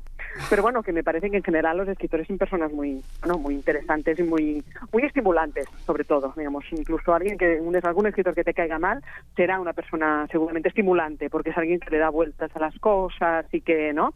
Y que se mete dentro, ¿no? Que se ensucia las manos con la vida, y eso siempre está bien. Sí, hace muchos, muchos, muchos, pero muchos, muchos, muchos años le preguntaba a Bernardo Achaga este, qué escritores conocía, y me decía, no, yo trato de no conocer escritores, yo conozco nada más músicos y artistas plásticos, pero bueno, es un apunte. Ajá. Sí, sí, claro, sí, bueno, sí, es bueno, que... al final, cada artista, cada ramo, yo antes trabajaba, estuve trabajando en teatro durante diez años, era productora ejecutiva, y, y entonces estuve tratando pues muy, durante mucho tiempo con directores de teatro, con actores de teatro, y pasaba exactamente lo mismo, que tienen una como un abanico de virtudes y un abanico de defectos, que son distintos de lo de los um, escritores, y al final lo que hay que intentar es buscar siempre la parte buena, ¿no? Porque si nos quedamos con la mala, no, no conoceríamos a nadie. Sí, no avanzamos, no salimos de, de esa soledad. Sí. Hay maneras. y maneras, hay contextos de conocer, pues ya lo has dicho, yo me imagino los traductores, editores, eh, pues no querrán ver más en su vida cotidiana a un, o, o fuera de su trabajo a un escritor, pero en las ferias del libro pues estamos ahí el público, el público queremos escarbar, queremos ensuciarnos las manos, queremos saber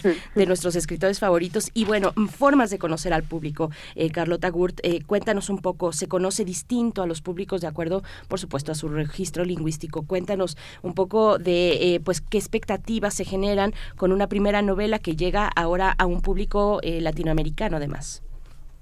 Claro, yo, digamos, lo del público latinoamericano para mí es un gran misterio, porque es como, bueno, primero que me parece algo increíble, ¿no? Que exista, ¿no?, una sola persona, ¿no?, en Latinoamérica que me esté leyendo. O sea, para mí era algo totalmente inconcebible hace un año. Entonces es algo que no puedo, realmente no puedo llegar a imaginar, ¿no? Y, y todavía, bueno, estoy aún un poco expectante de a ver qué, qué va a ocurrir, ¿no? Igual que también es, uh, me parece extraño lo de es, aparecer en italiano, ¿no? Estar publicada en italiano, salió hace poco, ya dentro de un mes sale en inglés también, en, en, en, en Reino Unido. Y bueno, todo eso son como, uh, bueno, son experiencias que, que tengo que digerir, uh, porque a mí han pasado tantas cosas en dos años Um, que, que, que me cuesta realmente procesar todos esos cambios. Entonces, claro, ya, ya solo el, el simple cambio de llegar a conocer a uh, lectores de aquí, ¿no? Que alguien te lea, que, que vengan, que les interese, que te escriban, ¿no? Que hay gente que te escribe y te dice que están, que están maravillados, que, que, que la, la, la lectura les ha, les ha conmovido, les ha dejado aturdidos, les ha, ¿no? Que realmente que ha, que ha sido una experiencia um, fuerte, ¿no? Esto ya es, es uh, bueno, es, es Es una cosa insólita cuando tú estabas acostumbrado a estar en tu casa escribiendo, que nadie te leyera, ¿no? Y, y entonces, bueno, estoy aún procesando. Me parece siempre muy interesante hablar con los lectores, porque al final yo siempre digo que un libro se hace entre dos. Yo lo escribo, pero si no lo lee nadie, eso no es literatura. Eso no es nada hasta que alguien lo lee. Hasta que alguien no, si no lo lee nadie, es como el gato de, de Schrödinger, que no está ni vivo ni muerto porque no existe. Entonces no, no es literatura. Es una literatura inexistente si no la lee nadie, ¿no? Y en ese sentido me parece muy interesante el contacto con los lectores, porque te das cuenta de que has escrito cosas que no sabes, ¿no? Que se le da una lectura a ciertos aspectos que a lo mejor no te habías dado cuenta, y cuando te lo dicen te das cuenta de que estaban ahí, pero a lo mejor no conscientemente, ¿no?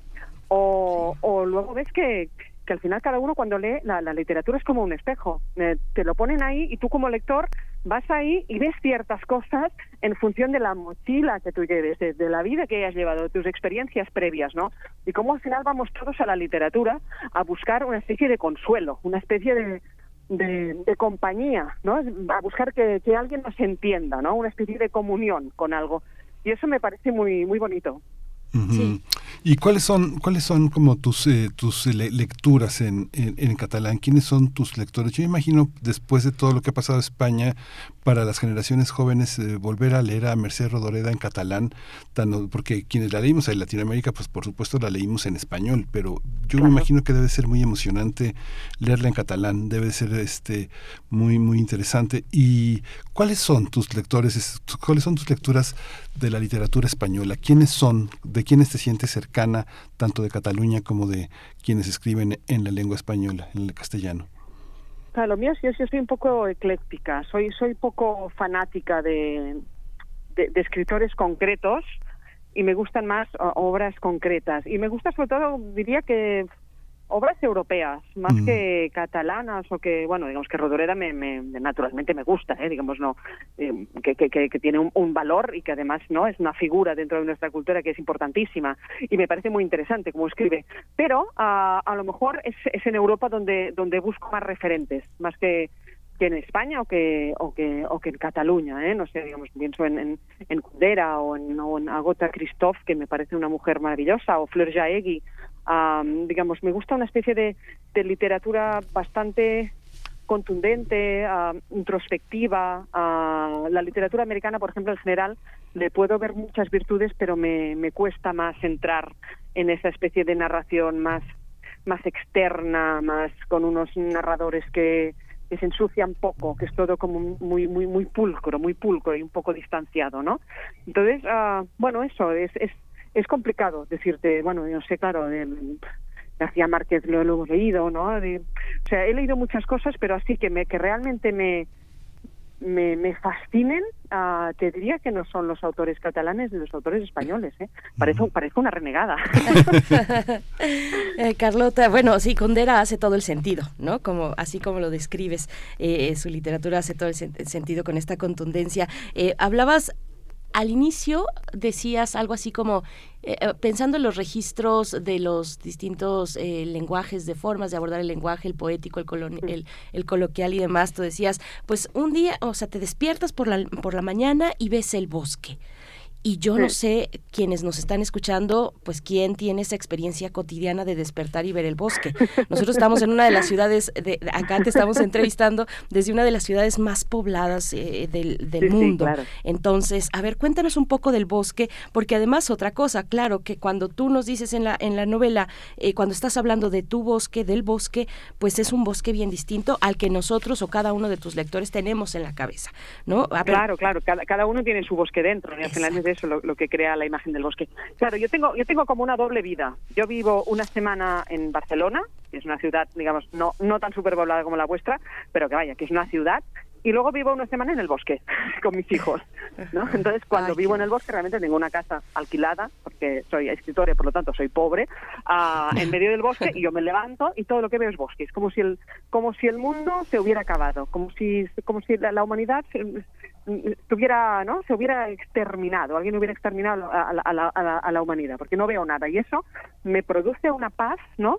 Ver todos los árboles cada día ahí quietos, sin moverse, ¿no? Claro, cuando estás en la ciudad, la ciudad también tiene su poética, naturalmente, ¿no? Digamos, hay, hay una poética incluso de las antenas. Yo desde, desde el piso donde vivo, ¿no? Delante tengo un tejado y, que está lleno de antenas, y, y, y esa manera que tienen todas las antenas de estar uh, encaradas hacia un mismo punto, Uh, me parece un poco mágico. Es casi como si estuviera mirando a Dios o mirando, ¿sabes? No lo sé. Lo digo porque hay imágenes poéticas en cualquier lado. Al final eh, es cuando la, la, la, la poesía no está en las cosas, está en la mirada que tú pones sobre las cosas, ¿no? Por eso que a mí la ciudad también me parece muy muy poética. Pero sí. pero eso, que tengo como como esta doble vida de, de ciudad y de y de campo. Hmm. Pues Carlota Gurt, ha sido un placer leerte y ha sido un placer este escucharte. Eh, ayer estaba tratando de avanzar en el libro y, y, y escuché una, cerca de hora y media del audiolibro. También es muy placentero, marca ocho horas y, y cachito, ocho horas y media de, de lectura de audiolibro, pero para quien pueda pueda seguirte a oscuras, eh, el, el audiolibro es, es fantástico. Muchísimas gracias, bien, por, tu, gracias por tu participación, muchas gracias, escucharte. Muchísimas gracias a vosotros por tenerme aquí. Hasta pronto, Carlota Gurt. Ojalá te, te tengamos por acá físicamente también en algún momento presentando el libro. Muchas gracias, yo enhorabuena. Yo siempre digo que sí, yo siempre, si, si me invitan yo siempre voy. Maravilloso, bueno, hay que ver con la editorial. Muchísimas gracias, Carlota, hasta pronto. Venga, gracias, adiós. Libros del Asteroide, Sola, de Carlota Gurt. ¿Dónde, en qué plataforma encontraste la, el audiolibro? ¿No? En Bookmate. En Bookmate, ok, perfecto, porque yo eh, más bien todavía no lo termino y lo traigo sí. en físico, igual que el tuyo que está ahí sí, en físico. Sí, yo tampoco lo alcancé a terminar, es que es sí. denso y, es cuando, y cuando me di cuenta que eran ocho horas y llevaba hora y media escuchando este para avanzar, sí. dije no. Este, pero bueno, lo que llevo leído es verdaderamente estupendo. Es bien interesante, los audiolibros es otro mundo.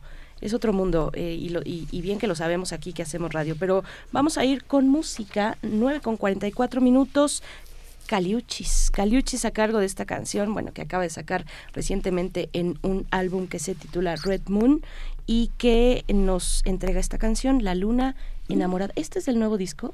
No, no es cierto, yo me estoy equivocando, es del anterior, sí, esto es La Luna Enamorada en Caliuchis.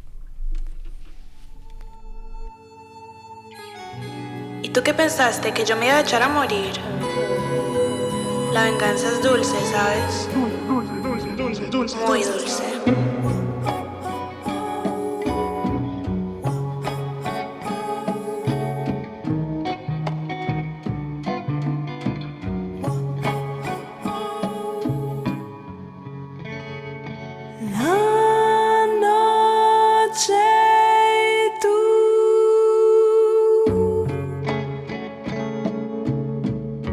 La noche y tú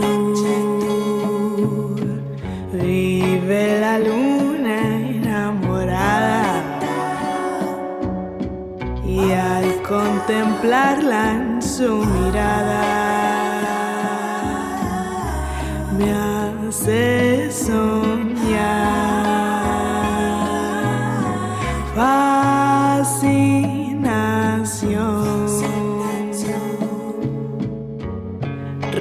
relación que me extasía,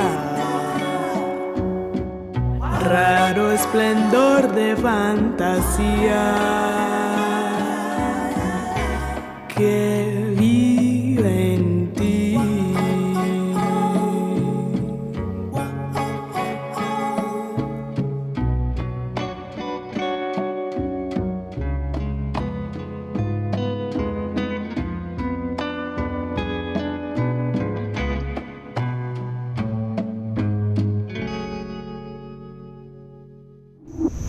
Primer Movimiento. Hacemos comunidad con tus postales sonoras. Envíalas a primer movimiento u n a m arroba gmail punto com.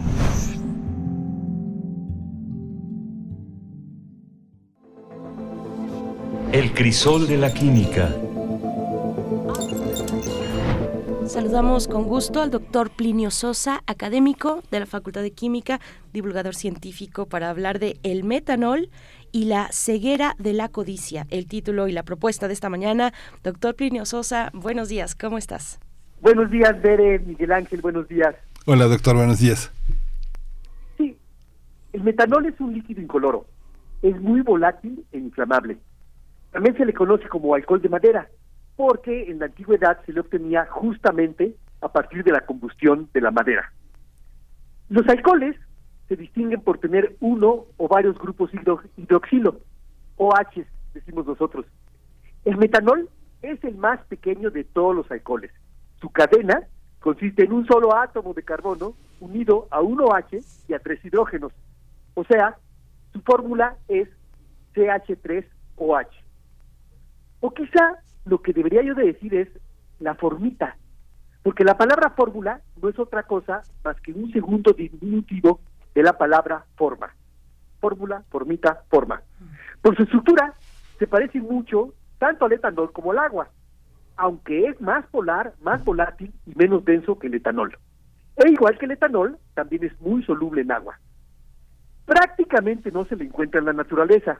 Nosotros, los Homo sapiens, somos capaces de producir metanol, pero en muy pequeñas cantidades, del orden de cuatrocientos cincuenta miligramos diarios. Por el contrario, hay mucho metanol en el espacio. Se ha detectado en cantidades abundantes en las regiones donde se está formando alguna estrella. De hecho, los astrónomos utilizan la presencia de metanol para identificar dichas regiones. El metanol fue aislado por primera vez en mil seiscientos sesenta y uno por uno de los padres de la química, el irlandés Robert Boyle. Lo obtuvo mediante la destilación de la madera del buxus, un árbol bastante común en Europa y en muchas partes del mundo. Como suele ocurrir con la mayoría de las plantas, nadie las llama por su nombre científico. La gente de habla inglesa se refiere a él con la palabra box, o sea, que las cajas se apropiaron el nombre coloquial del buxus. Bueno, falta que la química ya se hubo consolidado co- como una nueva ciencia que en mil ochocientos treinta y cuatro los químicos franceses Jean-Baptiste Dumas y Eugène Pelligot determinaron su composición elemental, es decir, su fórmula. Sin embargo, mucho antes de que los Homo sapiens creáramos la bella ciencia de las sustancias y los materiales, eh, los antiguos egipcios ya utilizaban el metanol como uno de los ingredientes con que embalsamaban a sus muertos. ¿Sí? La importancia del metanol es debido a que es la materia prima para la producción de múltiples sustancias de importancia industrial. Como es muy chiquita, a partir de ella se pueden hacer muchas otras. Ácido acético, anisol, benzoato de metilo, diésel, ésteres, éteres, formol, gasolina, halogenuros de metilo, hidrocarburos, metilaminas, metilterbutil-éter, peroxiácidos, etcétera, etcétera, etcétera. Además, el metanol también se emplea como anticongelante, como disolvente, como desnaturalizante y también como combustible. Desafortunadamente, el metanol ha tenido y sigue teniendo aplicaciones ilícitas. Ciertas bebidas alcohólicas son adulteradas con metanol. El problema es que el metanol es extremadamente tóxico. La ingesta de tan solo diez mililitros de metanol puro puede causar ceguera permanente por destrucción del nervio óptico. Y todavía peor, la toma de treinta mililitros puede, inclusive, provocar la muerte. No es el metanol el que ataca al nervio óptico, sino el ácido fórmico. Y es que en nuestro cuerpo, el metanol se metaboliza hasta formar ácido fórmico. Y este es el que ataca, este es el que provoca la ceguera. Bueno, una última reflexión. La tragedia de algunos desafortunados que pierden la vista por unos cuantos tragos, y la ceguera de unos desalmados que son capaces de cualquier cosa por unos cuantos pesos. Qué tremendo. Vivimos eh, en México de una manera muy intensa esta esta esta esta eh, cuestión tan tan perversa que causó tantos daños en la, en la adulteración del alcohol. No sabía que se metabolizaba en ácido fórmico y tampoco, y al parecer no tiene no tiene no no es es, es sinsaboro, ¿verdad, eh, Plinio? No, claro, no no sí eh, tiene un sabor muy parecido al del etanol, por eso no se distingue. Mm. Olor y, y sabor muy parecidos al del etanol. Ah. Entonces, por eso. Pero es un alcohol práctica, más denso. Sí, el, el, el etanol tiene un carbono más y ese ya este, ya lo podemos metabolizar de otra manera, ¿no? Sí. Pero de todos modos es tóxico el etanol, o sea, t- también hace daño el etanol, ¿no? Sí, y el ácido fórmico es el... Ese, ah, no, ese es el ácido pirúvico, estoy confundiendo el ácido pirúvico, sí, que es ese veneno paralizante que tienen algunas hormigas de, de estatura, de talla más amplia, ¿no? Sí, claro, pero sí, en efecto, el ácido fórmico es el que, que inyectan mm. las, las hormigas. Mm. Ajá. Pues muchas gracias, doctor Plinio Sosa. Nos quedamos pues eh, reflexionando siempre con los temas que nos propones y estos cruces interesantes, el metanol y la ceguera de la codicia. Hasta dentro de ocho días y bueno, un abrazo, un saludo para toda la comunidad de la Facultad de Química de esta universidad. Doctor Plinio Sosa, gracias. Gracias, Bere, y nos escuchamos eh, de la semana que entra. Hasta dentro de ocho días, gracias, hasta pronto. Sí. Pues hasta nosotros luego. Estamos eh, ya a punto de despedir esta emisión de miércoles quince de marzo. Rápidamente estamos ya a mitad de este año. Eh, ya, ya consultaron la Gaceta Universitaria, está interesante. Es eh, en la edición de inicio de semana, habla de la gordofobia, eh, otra vertiente de la discriminación. Y bueno, con varios elementos, eh, consulta a distintos especialistas y activistas también que hablan sobre el cuerpo, sobre sus tallas, sobre la salud y sobre la discriminación también. Eh, bueno, pues hay muchísimo de qué de qué hablar, qué reflexionar cuando se trata de el tema de la talla, de la gordofobia. Acérquense a Gaceta Universitaria, gaceta punto unam punto m x, ahí van a encontrar este material. Y bueno, rápidamente nada más, si no han revisado la um, edición de este mes de marzo de la revista de la universidad, está dedicada a los hongos. Es una maravilla, háganlo, está disponible de manera digital en revista de la universidad punto m x. Miguel Ángel, es una, una maravilla de verdad. Bueno, como siempre, la uh-huh. revista de la universidad muy bien cuidada, con gráficos muy interesantes, con participaciones eh, pues que vale mucho la pena explorar, que forman parte, al, el, el resultado es un, es un escenario, es un mosaico muy rico, del cual podemos ir eh, jalando piezas y, y maravillarnos mucho con lo que nos presenta la revista de la universidad, Miguel Ángel. Sí, hay que leerla y además está hoy la oportunidad de tenerla física y la oportunidad de tenerla descargable, así que no no no se la pierda, colecciónela, revísela, siempre hay mucho material eh, muy muy importante. Eh, es una de nuestras es una, es una de nuestras preferidas, ¿no? Es una de nuestras preferidas, así es. Bueno, gracias, Mayra Elizondo, por tus comentarios. Por acá dice que difícil es encontrar tiempo para escribir, que es lo que pide mi alma, también la mía, Mayra Elizondo. Ojalá encontremos ese tiempo. Bueno, pues nos despedimos con música. The World is a Ghetto, esta canción que ya empieza a sonar al fondo, está a cargo de War. Y con esto nos vamos, gracias al equipo, gracias cabina del otro lado, muchas gracias Rodrigo Aguilar, Andrés, Ram, eh, Andrés Ramírez, y nos despedimos. Nos despedimos, nos escuchamos el día de mañana. Esto fue Primer Movimiento. El mundo desde la universidad. Sure.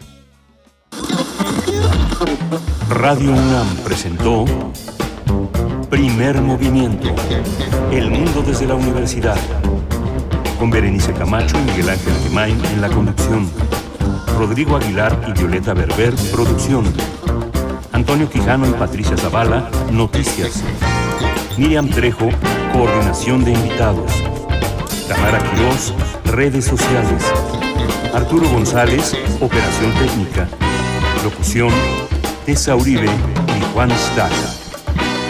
Quédate en sintonía con Radio UNAM. Experiencia sonora.